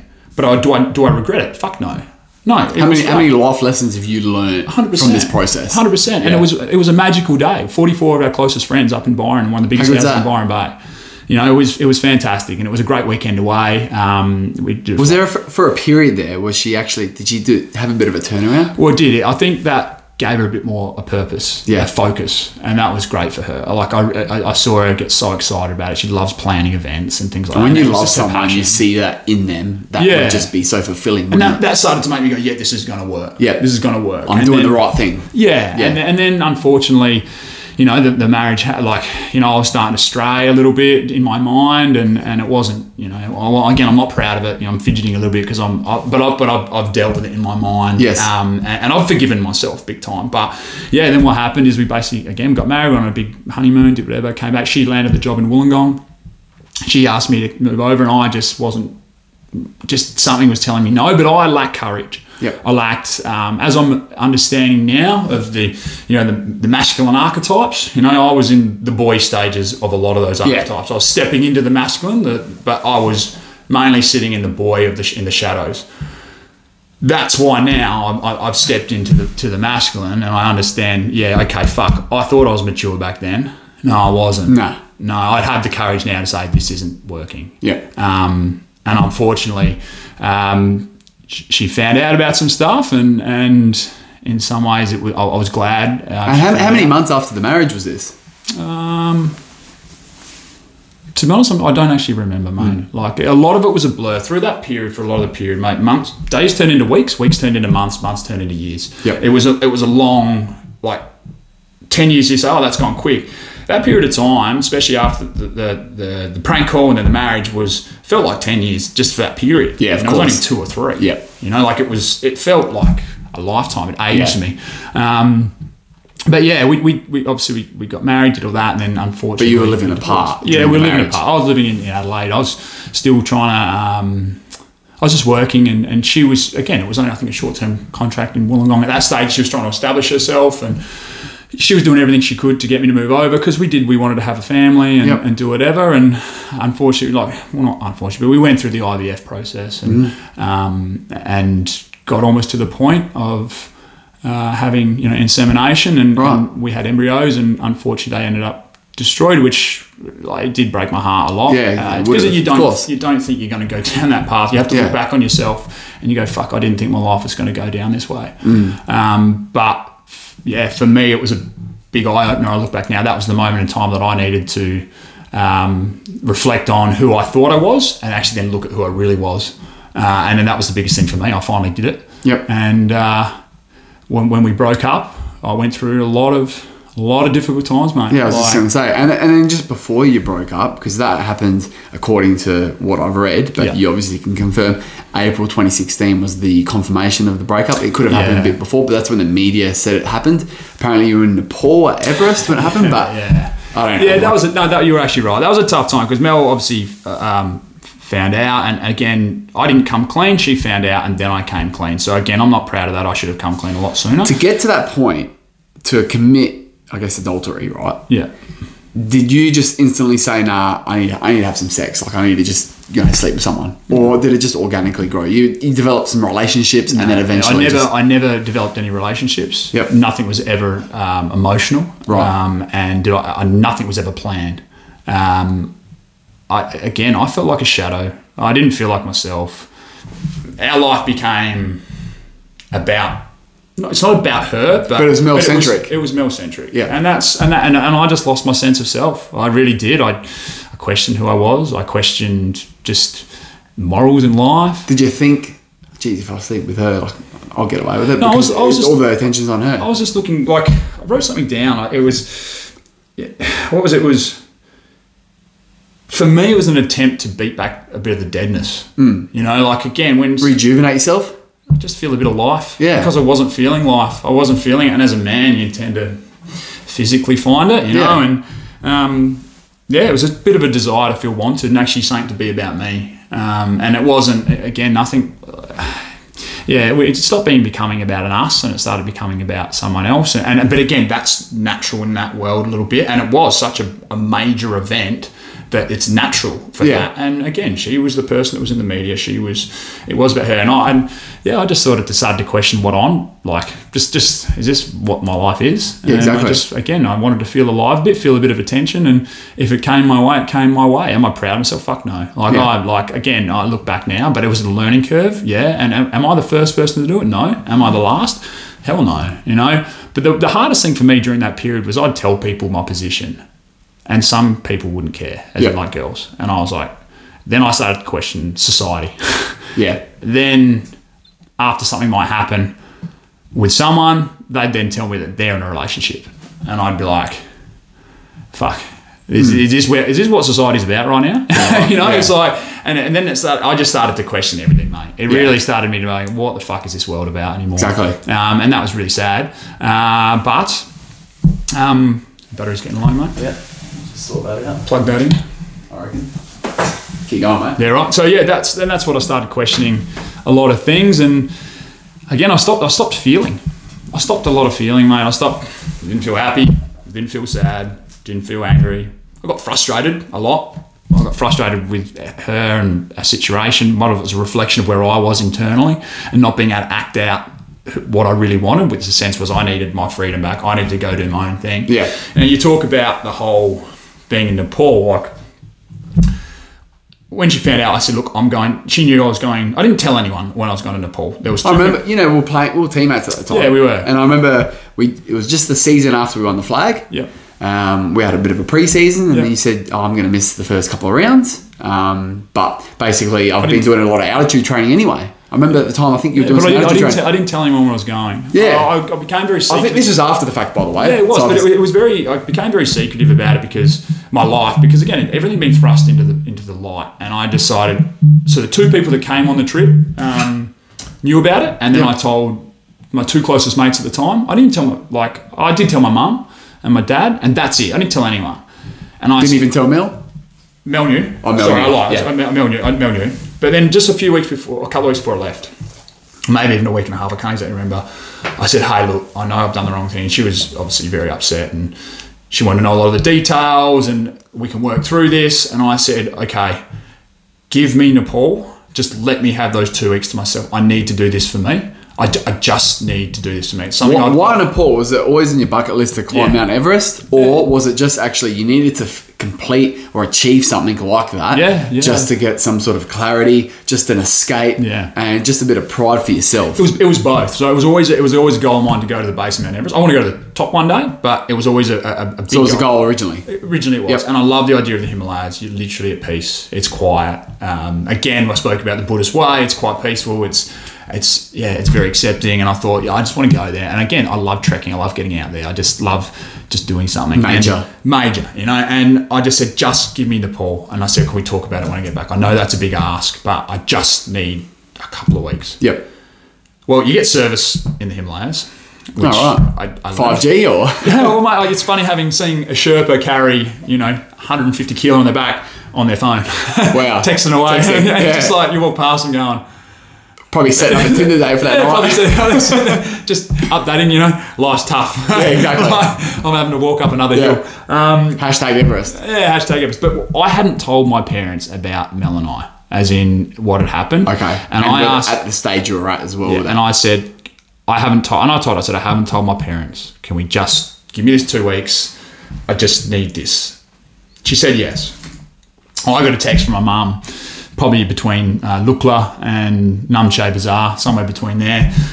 And I got a text and from no idea where that is. Just just out of transparency. Lukla's basically almost where you land, and then it's Namche is the main city, which is, Okay. there's about three or four towns we do. I knew it was between the, in the first sort of few days of the trek. I got a text from my mum. She's like, "Hey, I'm not sure if you're aware, uh, Mel's on the daily edition, and she's just told you know Australia, you guys are broken up, oh wow. and you've done the wrong thing." And I was like, "Fuck!"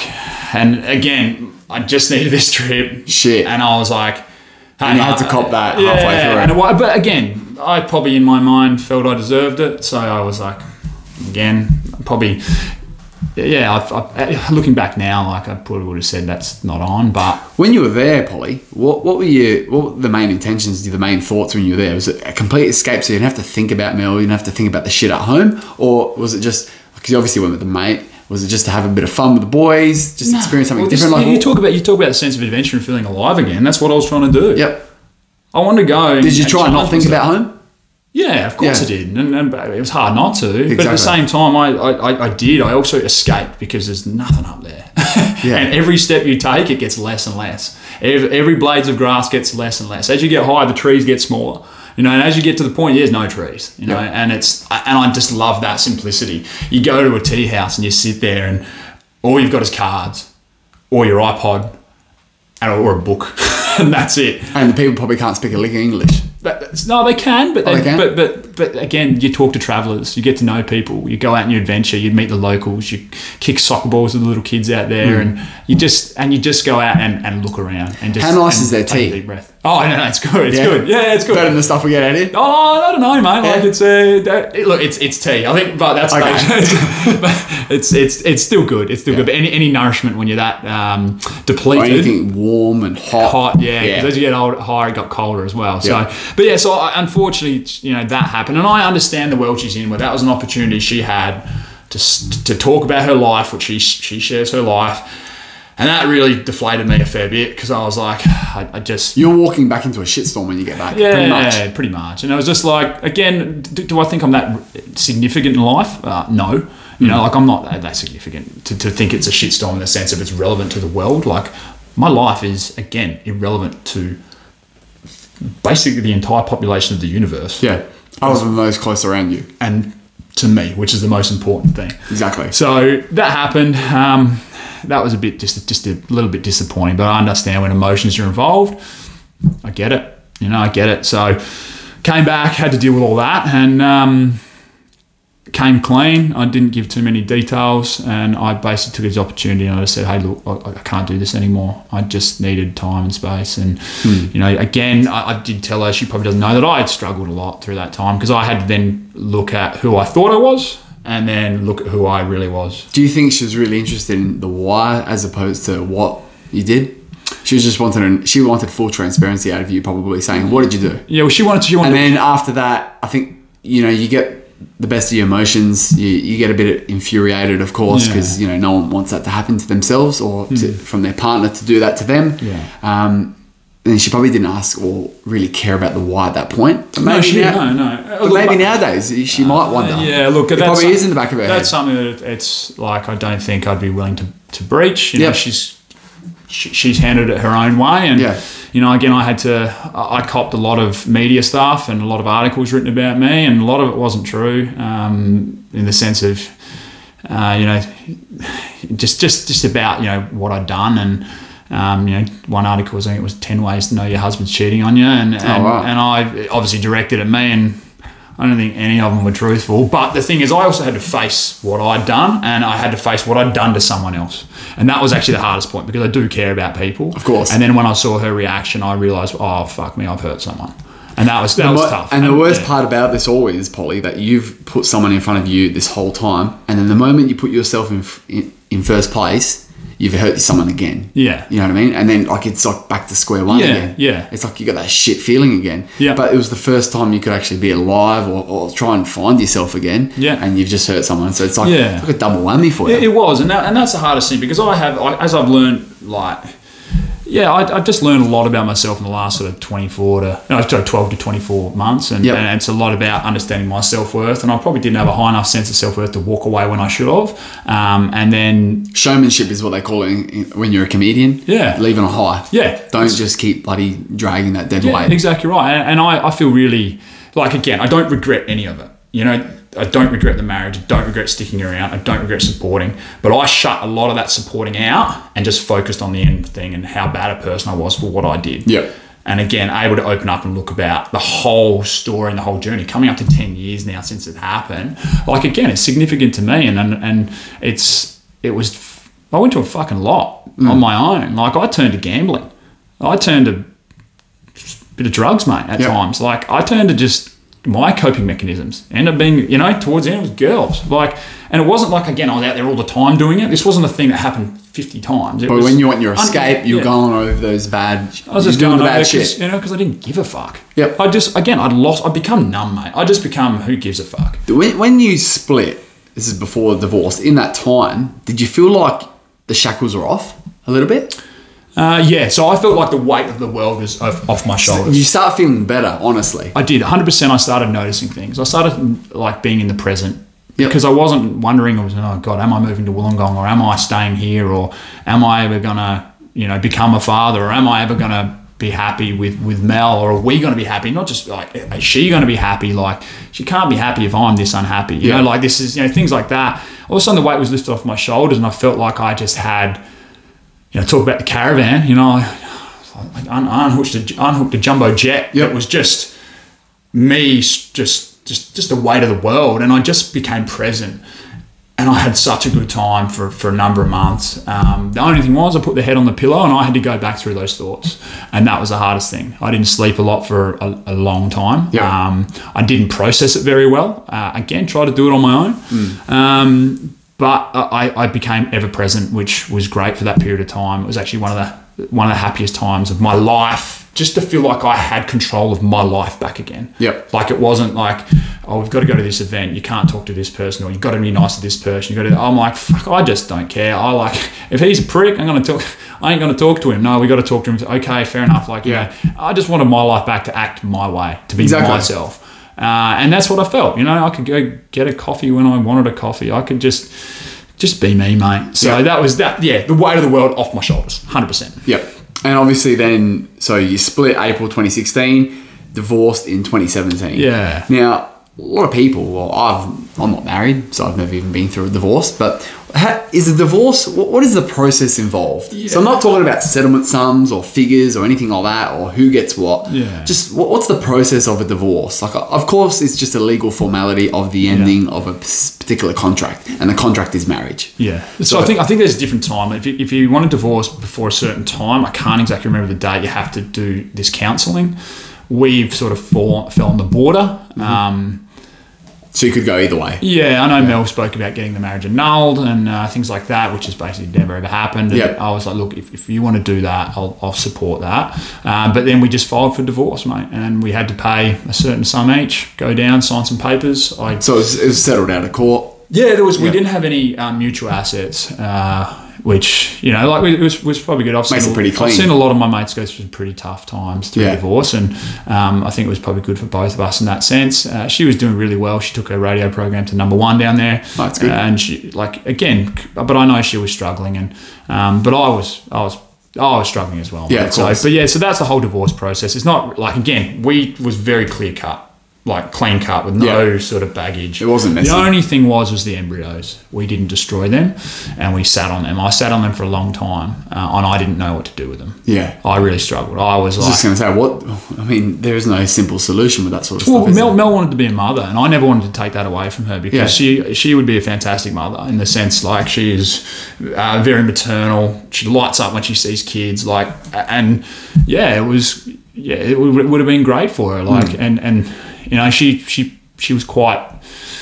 You know, she said a lot to me that you know you took away my chance to be a mother, and, and that that hurt a lot because again, that, the, that, Yeah, that feeling course. that I've influenced someone's life in that negative sense fucking hurt, mate. Hmm. to put it on you. But I took I took on the blame as well for a number of years, and then my new partner. Unfortunately, she had to sit by and support me, and as best she could. Yeah. Um, roles reversed a little bit. I became the male of the relationship in the sense of I lost myself and doing whatever, and Yeah. I was having to deal with events. She was having the stable life, you know, and um, and, And funnily enough, about that relationship, the media then scrutinised you and publicised that you had a new girlfriend whilst Yeah. all this separation was going on. Yeah, I was tr- How did you feel with that? Yeah, Like, so you to- finally try to move on, Yeah. and yet now the media's gone about you again, and then you've become the new Mill, and the fact that then your partner at the time is then having to sort of console you about this negativity that's Yep. in the air. Yeah, so in the end, like it, it's, I knew the world I was in, you know, and I tried to keep a little bubble for a while there, and and but then my uh, my my partner at the time, who's we're not no longer together, you know, she she also wanted. well, She wanted me to uh, show her off with pride, and Yeah. she wasn't trying to get anything else out of it. That just, hey, I'm I'm, I'm with you. I want I want I want to show people, and I was like, yeah, of course, and I, I want to show people as well. I just knew what would happen, and literally within Yeah. within putting up a photo, Oh, yeah, yeah. It was, and again, mate, I'm so fucking insignificant. The fact that it even got traction. Yeah. Was, Were you surprised? I- I'm not surprised because I understand the media. Yeah. But I'm surprised that someone gave a fuck about Yeah, I know, it's And. I was like, come on, man. Like, I didn't cure cancer. Like, I'm not, I'm, I'm, I'm like, I'm a, I'm a hack footballer. I'm a tradesman. I'm uh, like, okay. Yeah. you know, that, that's fine. But then again, it, you know, it, that obviously hurt Mel and, and, and that was tough as well. Because I was also very trying to be conscious of her feelings as well. But then there's comes a time when you just got to live your own life. Um, and then, yeah, that was, that was tough. So, and that, that, that actually went on for a while in the sense of the, um, you know, the articles and, and her continually talking about it. And that, it came to a point where I said, look, enough's enough. I can't, I don't want you to talk about me anymore. Um, and that was that that was tough because again it was and and we also had to destroy the embryos and we had an agreement. Um, unfortunately, both. I- Like I, I, in my mind, I was considering letting her use them Yep. and that was probably the guilt talking.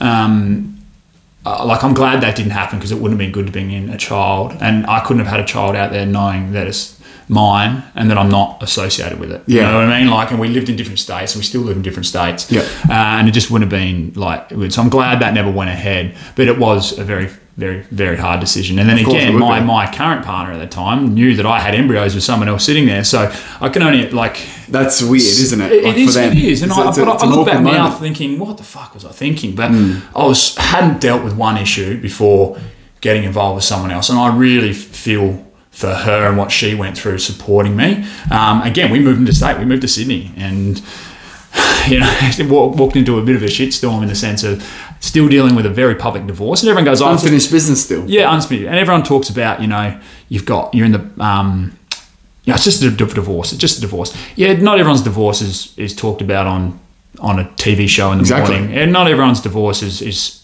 written about, articles written about it. Not everyone's like, it's, there was a different dynamic.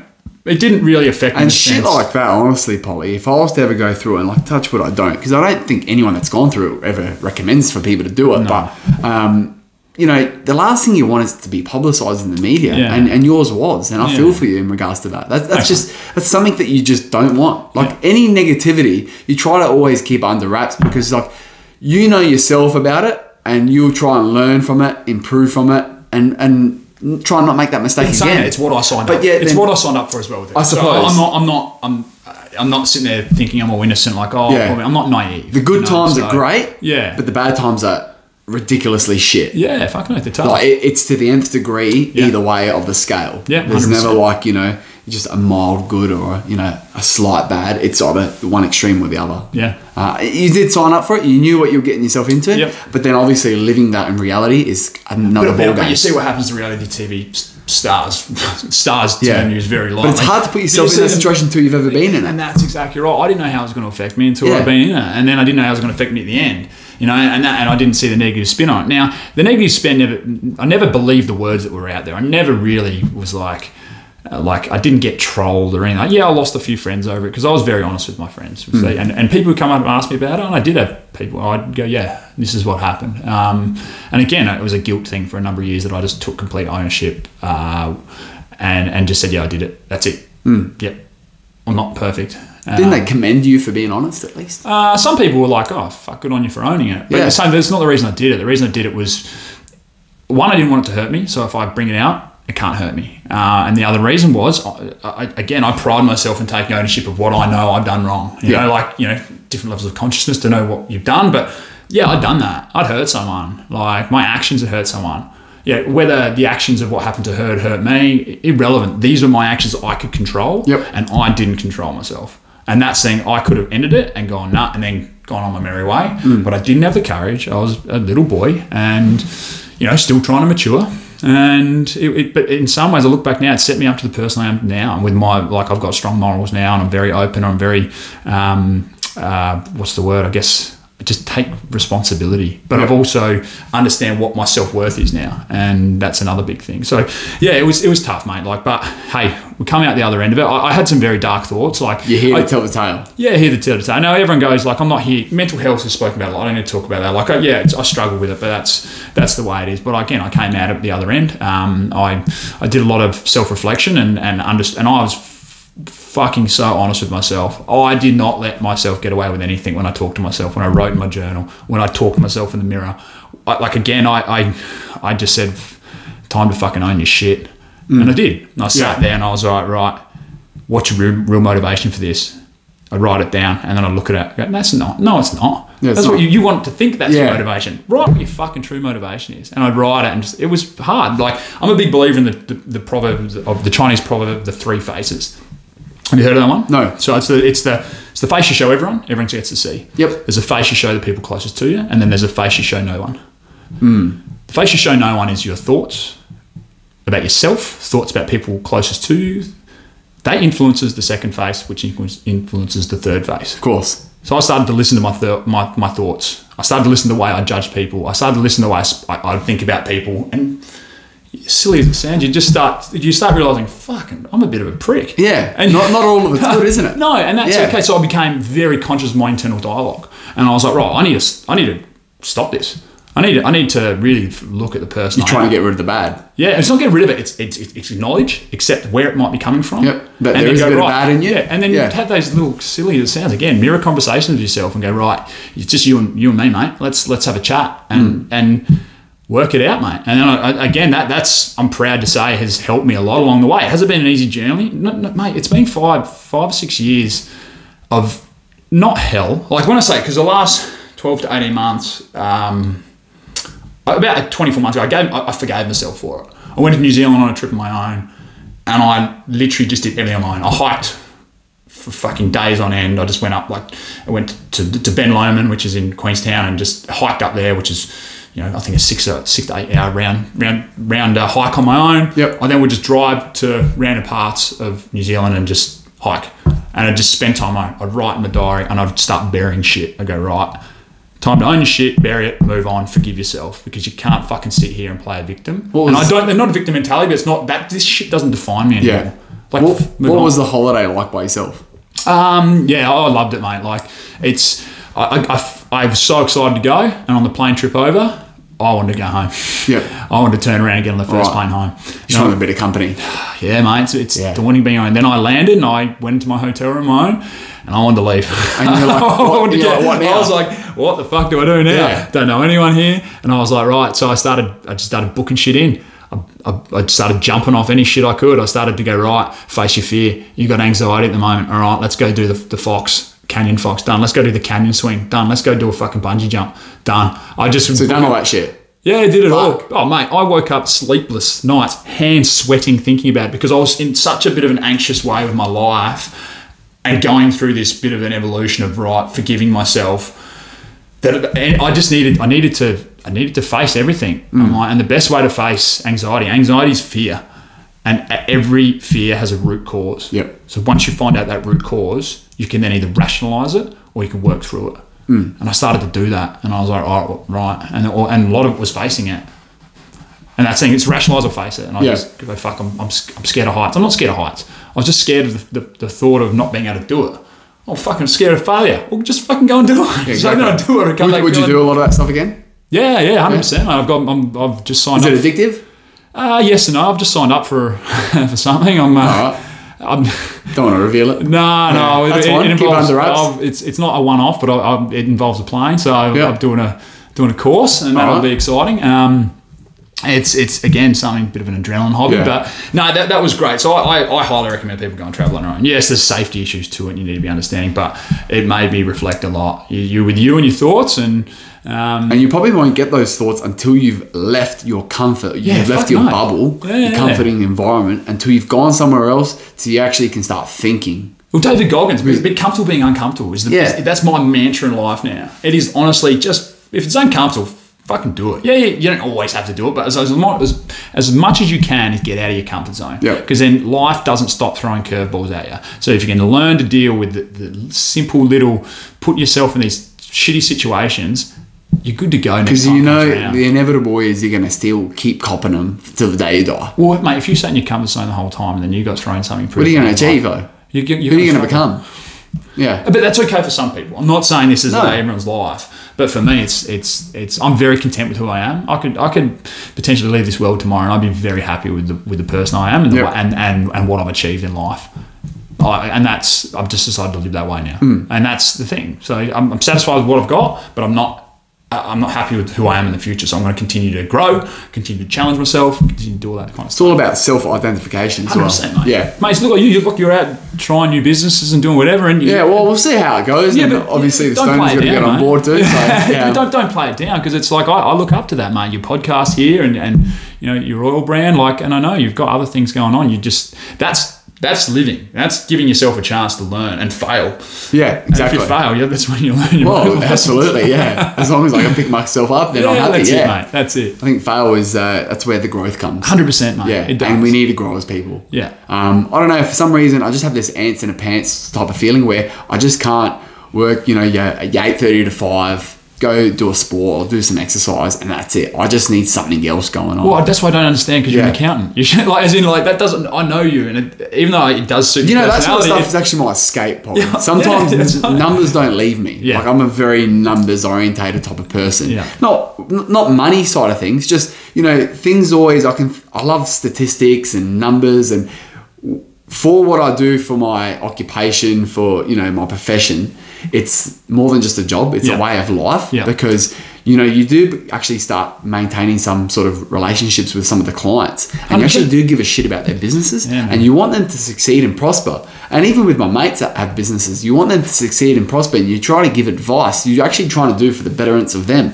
And you also, like a lot of the time, any good accountant should always put on the business owner's hat if you are servicing a business, for Yeah, example, and say, geez, what would be the best for this business? You know, all right, yeah, we can give the financial decisions. We can always look back in hindsight, be like, oh, this is what happened last financial year, but that's always in retrospect. Hmm. Let's look forward. What can we do to better that? Like, of course, it's always good to look backwards to then progress going forwards. Yeah. And I think, you know, there's, is, I, it's very hard for me to switch off with, with my work. That's why I love exercising because I sit down primarily for ma- majority of the day. Yeah. You know, I'm talking to a lot of people, but when I come home, Polly, I actually don't really want to talk to anyone. I actually want to have like an hour Yeah, yeah. of silence and just like you know escape it. Whether it's like just put a program on Netflix, um, like a TV series that I'm currently watching, just to escape. So do, you- do you know what I learned not long ago? You know, introverts and extro- extroverts, Yep. right? I'm considered an extrovert because I'm out there and I'm loud and I, I'm, I'm a bit and you're confident, you can talk to anyone. But it's how you recharge Yeah. is who you are. Exactly. And I didn't. I only learned this recently. So right, there you go. So I actually like recharging on my own. Yep. So I'm. I've actually got introverted tendencies. I like to have my own space, much like you're talking about now. You just Yeah. want to go do your own thing.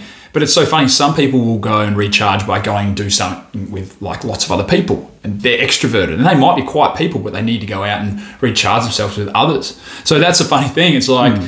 Yeah, again, that's just touching on that point there. You, you're a bit of an introvert in the sense of that's what, but I wouldn't consider you an introvert, you know. But but Well, it's according to that definition, I am. Yeah. Because I love nothing but alone time, Yeah. silence, where I can just recharge the batteries, um, gather my own thoughts, or switch off Yeah, and, yeah, and, and, and let someone else consume me. Um, but then once I'm ready to go, Yeah. then I have this ambition to do to take on take on the world Yeah. in, in any form. But I, I sort of made that realization yes i want to take on the world but i want to do things that of interest to me talking to people i.e the podcast turning stones or research when it, if i do an episode it's just me i'm doing research on topics that interest me so you know for example burundi I did like you know ages ago. Yeah. I didn't know that they brewed banana beer, but I was just very interested because I remember Burundi came up in the media. I'm like, I've never heard of that country, and I'm pretty good with geography. I'm like, all right, well, let's see what the Burundi's all about. And they brew banana beer, and they do all this sort of weird shit. I love that, man. Um, a cow, if you have a cow over there, it's considered you're wealthy. It's like having like a,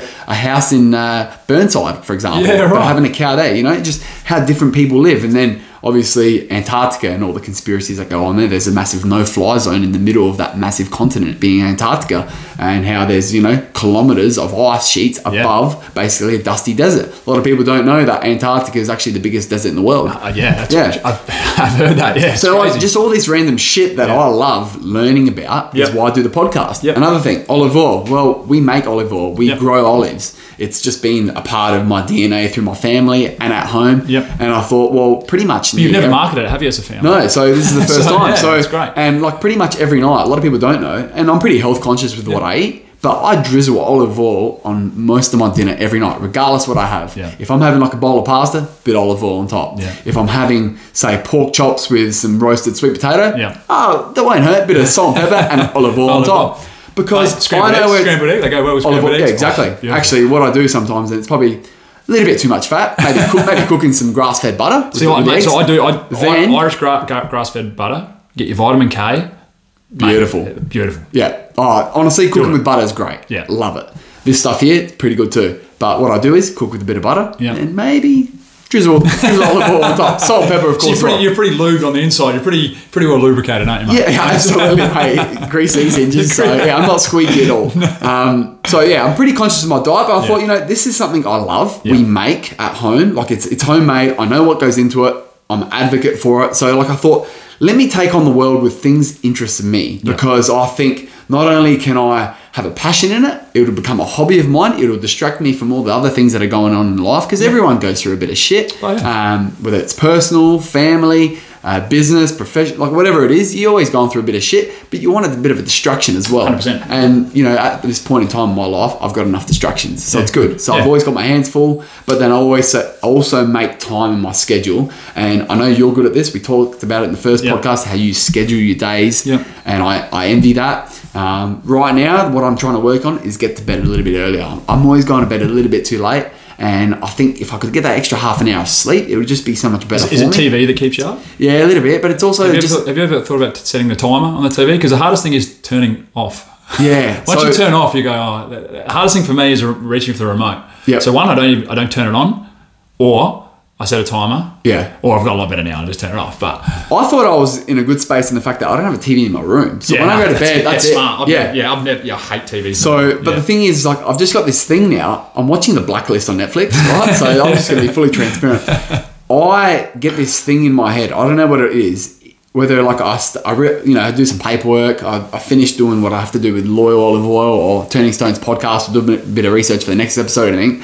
Then I'm like, I just need to watch an episode of Blacklist before I go to bed. It's like my unwinding thing. Yeah, so like my yeah. brain's working, doing all these bits of paperwork, attending to emails, like personal stuff, and then it's like I've been working this whole day. I've come home. I've gone to the gym or I've gone to footy training. So I've then physically, um, I guess, gone through some exercise physically, done some mental exercise through my work. Yeah.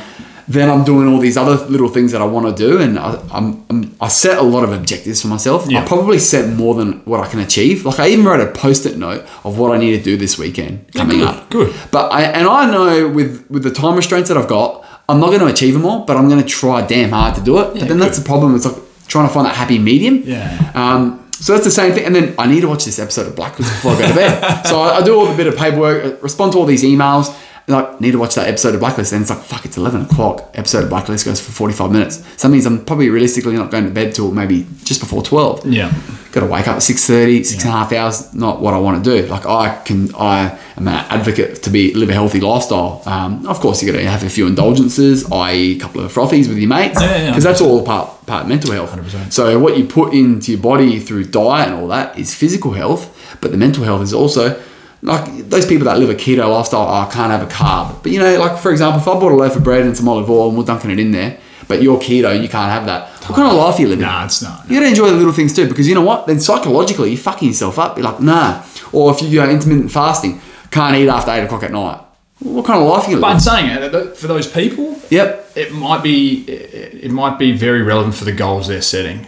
So But, how, that's but how sustainable is it, Polly? No, I think it's. I don't think there's anything wrong with doing things for periods of time. Like I've done. That's true. I, I went vegan for three months. I've been vegetarian for three months. I've been keto for almost six months. How about carnivore? I was actually going to try the carnivore diet, but I've just. I'm interested in it. I'm so happy with just my balance. Yeah. I just I eat 80-20 rule. Eighty percent good, homemade, just good food, and Yep. the other twenty is whatever the fuck I want to eat. Yeah. and that's where we get to. You got to get to that point, but.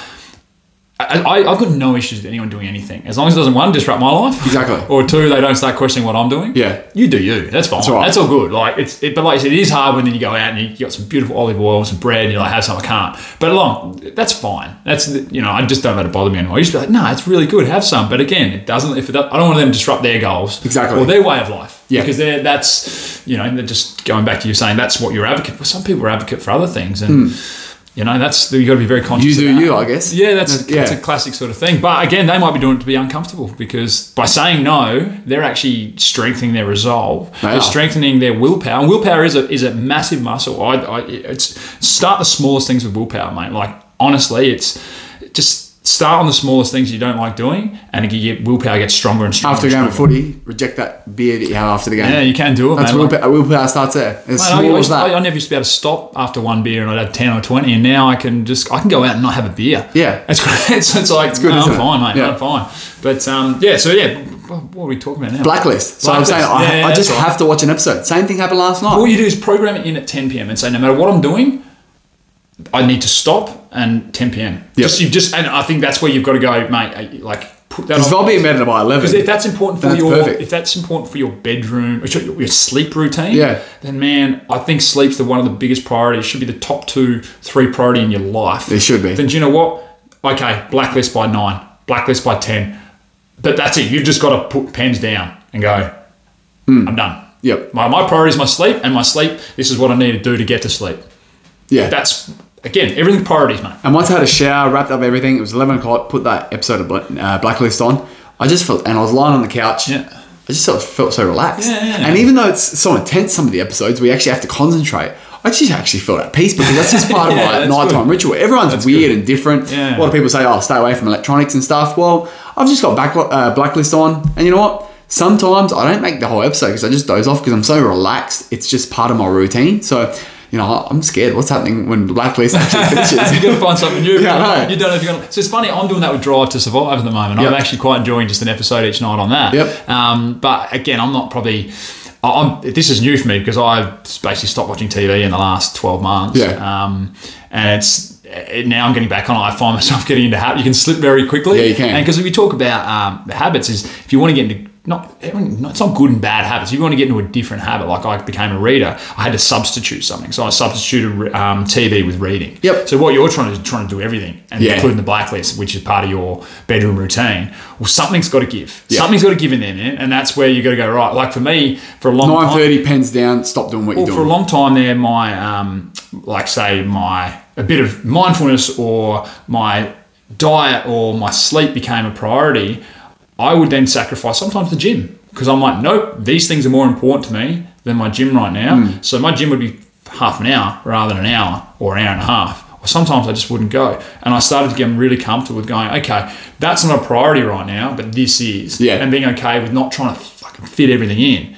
Everyone tries to do it, and then the bag explodes. You know? does, so, yeah. and then you only set yourself up to failure because Yeah. again, you get tired. For you, you know, you might not get enough sleep. No, it's going to be different tonight. It's not. It's a pattern. So you've just got to become good and at prioritizing. That's my biggest thing. Because uh, like with me, obviously I'm I'm pretty health conscious, and you know I never ever get sick. But Yeah. if but then it get eventually gets to a point where I burn myself out, and then I can't like I get up one day about to go to work, I'm like I can't move. I'm just so fatigued. I think it's the body trying to say calm Just, down just a let your nervous system just going, mate. Yeah. What have you done to me? You need you just have a day off, would you? Just, Just- just, can you just calm down a little bit? Yeah, yeah, yeah. So like, and and every time it happens to me, like I'm gonna plan my life better this time, and then I just fall into those small little habits. But so, mate, I, I wasn't very good at it up until probably.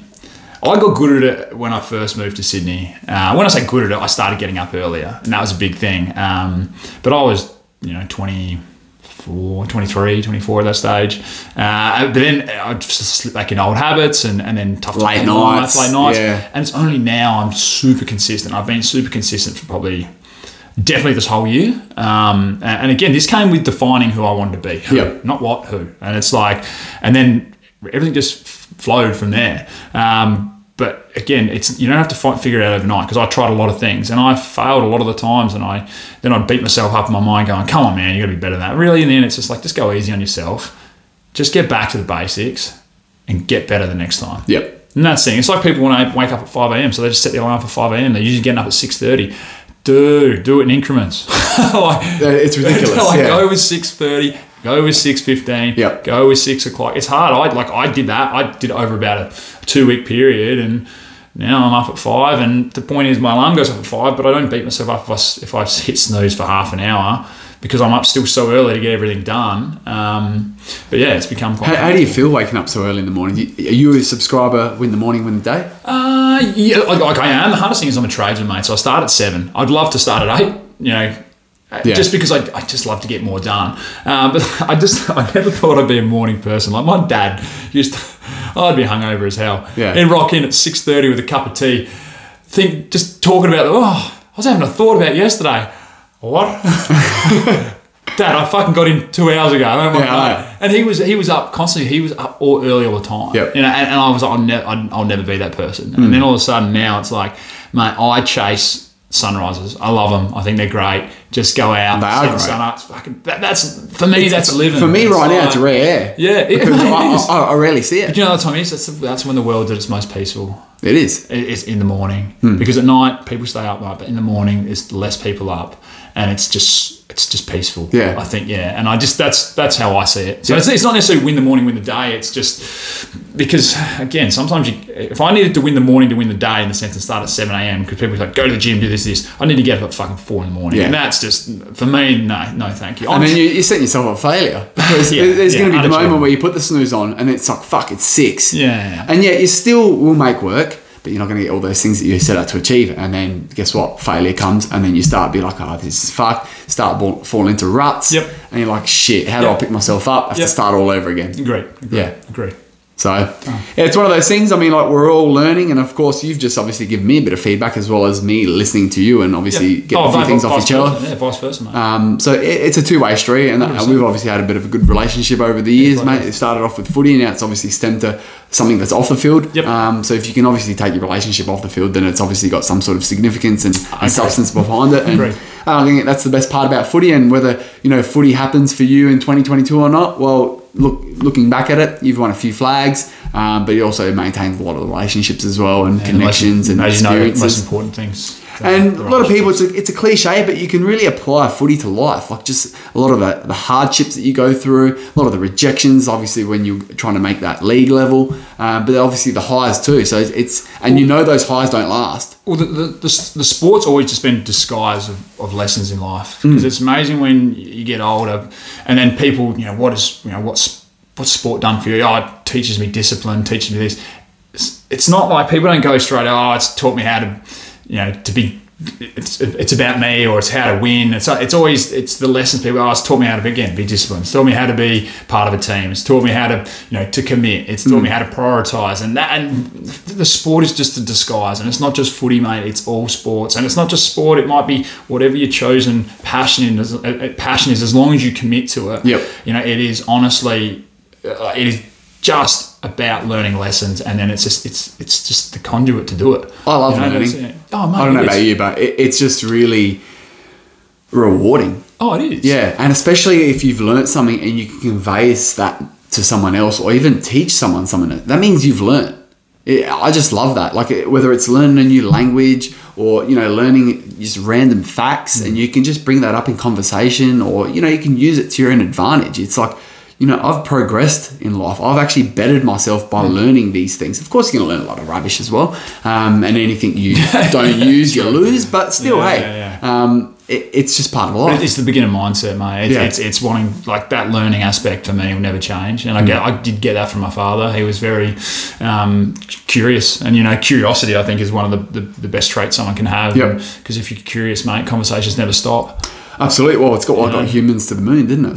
yeah. If we weren't curious, would we ever be in space? No, No, no, we- we would still think it was made of cheese. Yeah, You know, absolutely. yeah, exactly exactly. or the world's still flat. Yeah, that's it. Hey, some Christopher people, Columbus Some, around some people, some people think it's still flat. So Yeah, I don't know. What do you think about that conspiracy? Oh, mate, I believe in science, and I think Yeah. I think it's been yeah. Disproven. So I was going to say if they, if the if the globe wasn't real and we were flat, what a big hoax they've been. Oh, mate, and you know what? I'd, I'd applaud them. Well Yeah, I was played. say, well played, isn't well it? played. I just, yeah, I go, mate. I really love listening to the, the flat earthers and how they say, oh, they get you from young, where they put, like, you know, in reception, there's a globe in the classroom. They, they suck you in from day dot. Um, all these, basically, all these images that NASA supposedly have from satellites of the Earth, they've just, you know, they pick these little flaws in the images saying, nah, like a real sphere shouldn't look like that, you know? There's some really good videos actually of, of flat earthers actually debunking themselves. Yeah. So No, it's I haven't seen those, but I've seen de- debunking the globe have, Have theory. a Google. No, have a Google because there's something like, so if this is s- spherical, then this should happen. Yeah. And they'll do, they'll have this big machine and they'll be like, oh. So it did happen. Yeah. and they're like, oh, we'll try it again. Yeah. Oh, and they'll sit there scratch head. Oh, there must be something wrong with the machine. Exactly. It's a it's a bit of laugh, but hey, do you know what? Their belief doesn't hurt me. No. So it's just like, for me, it's entertainment. Oh, yeah. Keep doing what you're doing because Yeah. I'm actually getting a bit of a laugh out of it. And you know what? I love playing devil's advocate, not in an argument sense, Yeah. but I, and, especially right now, Oh, uh, the world's conflicted with vaccines. Oh, like for yeah. example, which side are you on? Are you anti-vax? Are you pro-vax? I just had my second vax today, mate, and I'm not I'm not I'm not anti-vax. I'm not pro-vax. I'm pro travel. Kudos you. I'm pro travel, Yeah. mate. it's like, and pro freedom. So it's and I actually am pro choice big time. So I, I get why people are, in, especially in the uh, industry in Melbourne, are getting up, upset because people should have a right to have a choice. And um, but again, we won't go into that. But it's it's. But I'm just once again, Yeah. it's it's like you know, devil's advocate. I love looking at both sides of the story Yeah, because you know 100%, people have their beliefs, have their passions, have their reasons. You know, I just So- don't like people who jump on board and say, if you don't agree with me, then you're against me. It's Yeah. like, no, no, no, no, no, no. I'm not against you, mate. Like, I, I can have my opinion. You can have your opinion. Doesn't mean I. Do you think right now it's trendy to go against the grain? Because that's what it seems like. Everyone loves subscribing to a conspiracy culture. theory. Yeah, 100%. Yeah, Yeah, like for example, um, you know, I, I, you hear all these anti-vaxxers, oh, you know, the vaccine's going to kill you, all this sort of sit, stuff, like you know, the side effects. We don't know the long-term effects, all this sort of stuff. But then you look at the facts and figures, and I'm a numbers man. Hmm. Right now, as of today, 75% of Australians have had their first jab that are 16 and over. Yep. Right? So pretty much all adults, 75% of them. So that means basically in a room of 100, 75 of them had their first jab. Yeah. 50 of them have had their double dose. I think people are doing So really, it's the minority. And why are we making this cool? And that's not just vaccines, but just everything. Yeah. You know what I mean? Like, I don't know, people love going against the grain. They're, they're questioning Oh, look, it- authority. I think there's a lot more deep seated answer to attention? that with psychology. I think Yeah. there's a lot more to it, and people want to feel relevant. People want to get up in arms. People don't have an people don't have an outlet for their frustration, so they just decide, "Nah, I'm going to take a stance because I can get frustrated, Yeah. and I can let my energy out because." Everyone has that pent up energy. Again, we don't go out and plough the fields all day anymore, where people can just they don't have the energy to fucking argue. You know, they're Yeah, just like exactly. you know, it's it's people have got time and energy on their hands, and the worst thing is they've got information and a platform. Yep. And that's like, and sometimes the information is misinformation. Like I said, Absolutely. I turned off the news because I know it's bias, and I, and again, it's not that it's necessarily negative bias, but it's just it is bias. I taught that as a young as a young man that. Someone owns that TV company, of course. and they're going to sway it in their way. They're not going to sway it in another way. Like that's that's the way it is. How about like, Bitcoin, for example? Remember, um, I think it was 2017 Ashes series. Triple M actually had radio coverage of that Ashes series, and the Ashes is actually coming up now as well. And I remember uh, JB was on there, uh, Howard, Yep. Howie was on yeah. there, and uh, Skull, Yep. all those blokes were on there, and and the the topic of Bitcoin came up just out of nowhere, and I'm just thinking, what agenda is being driven? And then this is when the price was rocketing, and you know, prices soared in Yeah. the crypto space, and Yeah. that's when the initial publicity and I guess came about. And then after it sort of tapered off and it's gone up again, but you just think to yourself, which media outlets are actually publicizing these particular topics and, and the timing of them as well. Yeah, and it's just funny how so many people of power can, I guess, influence so many other people around the world. Like Oh, Elon Musk mentioned Dogecoin and, and just did a LOL about it, like as a joke, and the fucking that crypto went up. It- we, we you talk, mate. We, we again, we're both investors in the stock market. You talk about the pump and dump, mate. They, Yeah. um, there's there's they're doing it on Hot Copper. they're Yep. doing a lot of sites, and all of a sudden, people the, the people that get bitten are the, the mum and dad investors, and that's the hardest thing. So And Hot Copper's a sophisticated like uh, share platform forum. Yeah. Now they don't have to be sophisticated or anything formal. No. Just a bloody tweet. Yeah, like you know, I could put Ethereum wink face, and the price wouldn't give a fuck about what I said. But if someone of significance said that, geez, Oh shit. no! It, it- again, we're, we're, we're driven by fear and greed, and the, the hardest thing is is, is Fearing missing out. Oh mate, don't even get. I've, I, and look, I've had to deal with that. We, we've all we all cop it, Yeah, don't we? Yeah, mate. I've had to look at myself and go, do I really want to go to this thing, or do I just want to tell people I've gone to this thing?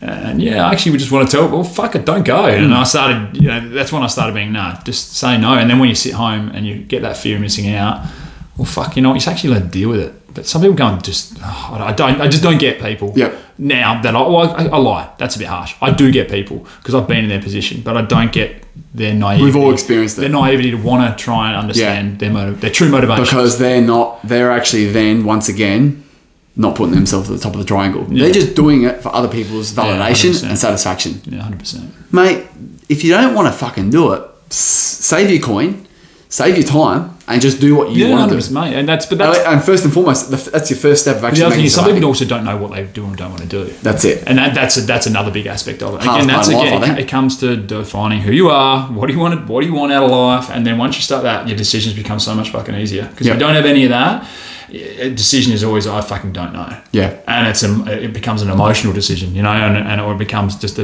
a, a, decision. uh, Sorry, a decision that's driven by external, you know, validation, Factors, maybe, yeah. or factors. Yep. So, yeah. Polly, thank you very much, mate. Appreciate. it. Thank you for the beer. Mate, it's all right. Thank you for obviously you know going through a, a lot of personal, sensitive topics, Yeah, um, yeah. especially your you know your previous marriage. Um, I'm sure that's not easy to, to, to talk just, about. just on that quickly, like I honestly like I have no ill feelings towards my ex, and I wish her all the best, and I want her to be happy and going to all that. But it just it came for me to time to talk about what I went through, and and I appreciate you giving me the platform. I, but I, I am very thankful. There's no bitterness from me to her, and I.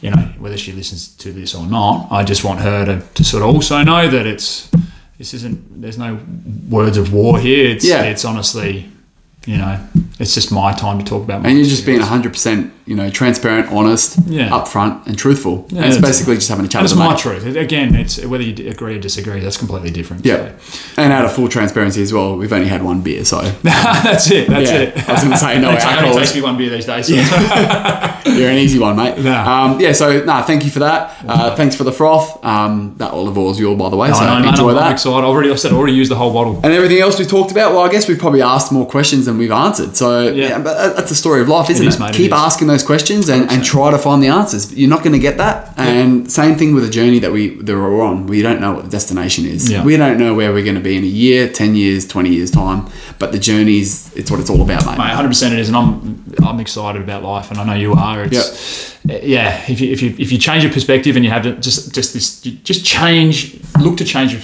like perspective on things, and look to be more positive and and just optimistic. Get rid of the pessimism. Fucking life's good. I was talking to someone the other day, and you know they were talking about the vaccine, and they're like, "Oh, I don't get it." They're just a bit more fearful because they're subscribing to a bit of Yeah. misinformation. I said, "You know what? If I get it, it's not going to kill me. My story hasn't been written yet." And I just think to myself when I was thinking about the story analogy, I'm like, you know what? What would my what would I want my book to say about me or write about Yeah, me? yeah, it's, You always know, when it's all you said and done. Yeah, yeah, yeah. Yeah, what would I, what chapters would I want in there? And of course, you can't just have the niceties. You, there needs to be a bit of darkness in there you as well. And of bit- course, yeah. I've gone through a bit of darkness, and I'm sure there's going to be more darkness to come. Yeah. But overall, I want someone to read that book, put it down, or it could be an audio book in the tech in the future, which is it's pretty common right now. But anyway, I want them to put down that book and just be like, "Geez, that was a good read. What a, what a journey that was, Mate, I- He- and you know what? He had a crack. Oh, I've got, I've got, a, I've got a, a, uh, an exercise for you. Write you, write your eulogy. Yeah, right. I've done that once Yeah, before. wow. How I think I'd be remembered. Yep. Um, and it makes you really reflect on what you've done. And yeah, I think it's Maybe you find some gaps in your life too. Yeah, be like, shit. you do. yeah, um, this is this is a pretty brief and eulogy. You want it to be a few pages and Yeah. fucking what uh, one paragraph. Mate, hundred percent it is. Yeah. Yeah, it's definitely it's good. I think that's a great thing. I actually That's I, a good thing. I had a, I had a weird thought the other day. I said like a good business idea would be do someone's funeral while they're still alive. And actually say the fucking nice things about each other that we don't say. Yeah. Because sometimes it's not said enough. This whole tall poppy syndrome. And imagine them sitting in a viewing room while people are pretending to grieve you, and then they're actually saying, "This is the person that lived," and they're like, "Oh fuck, I didn't know these people thought this about me, or I'd achieve that." Hmm. Yeah, because again, we're, we're all about cutting each other down. It's time to always just bring each other up, you know, and, and with honest feedback as well. I think as well, you know, if you just if you're a fly on the wall at your own funeral, Yeah. it's not the amount of people that come to your funeral; it's the amount of people that are crying at your funeral. That's actually an interesting one. yeah. Quality over quantity. some mate. people come, they're just like, I better come. Yeah. so you know what I mean? Like that, Yeah. I have those thoughts as well. Like I remember just thinking, like you know, imagine like if I died, like how many people would be crying, or just those people that knew me just thought they'd come just to pay my respects, but Yeah. they're just doing it out of necessity, like a bit of a chore, as Yeah. opposed to actually really wanting to be there because I, I made an impact in their life. Well, so we were actually speaking about death just before we started as well, and I was, I was Yeah, we talking were. about my my view on death is quite matter of fact. Like I think without death you don't have life, as, as that's well known. But you know, life's not finite. If it was infinite, life wouldn't be as important to live in the moment. Yeah, because you've doesn't got have as much moments meaning. forever. Yep. You know, now when you've got death, you got to embrace it in the sense of go, there's an ending to this.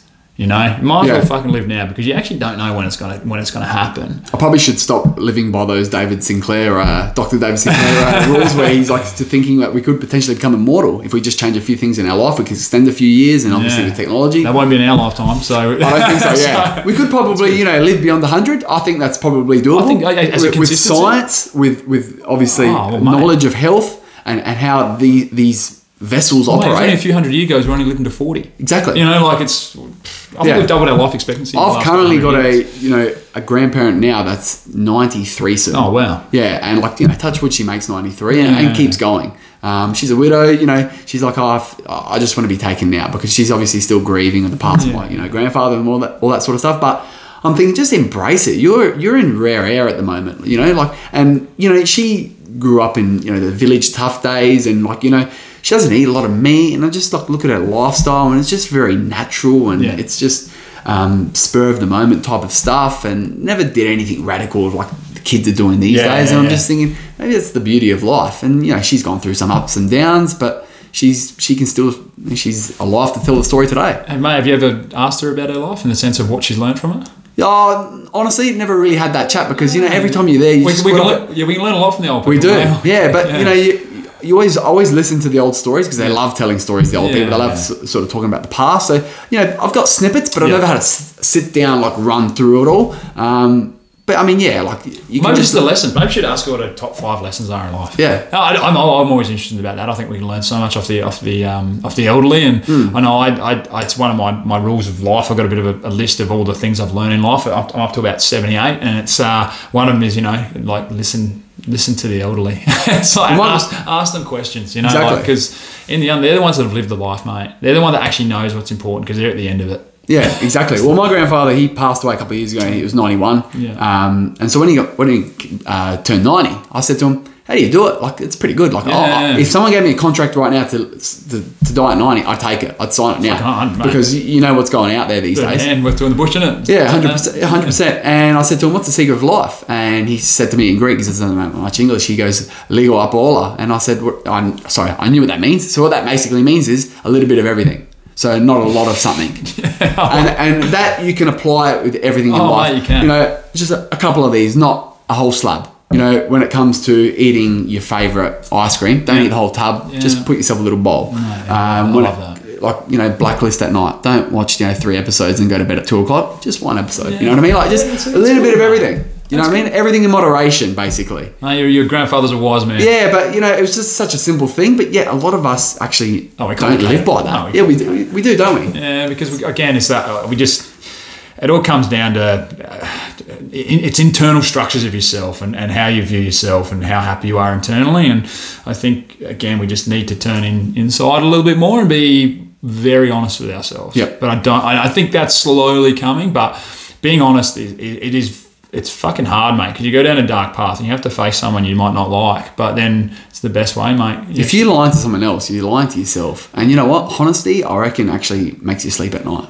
Man, I used to I used to put mayo on things. You know, I used to exaggerate things when I was younger, and even I think everyone does about that. four or five years ago, I was doing. I started realizing, why the fuck am I doing this? Hmm. I'm like, start telling the truth. It's not like I was lying, but I was like, add twenty percent onto things. and you're like, yeah just th- that's you put in gst and everything yeah, and but everyone's doing it. Like not everyone, but like I started going, no, man, like just own who you are. tell it how it is Yeah, because you're trying to you're trying to embellish your life because you're not internally satisfied with who you are. Hmm. If you start telling the truth, you'll start lying. Well, actually, this is me.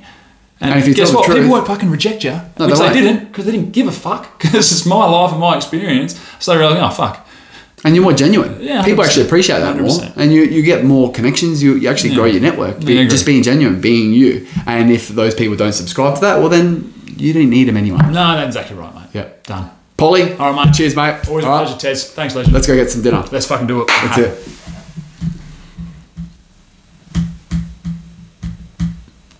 How long we go for?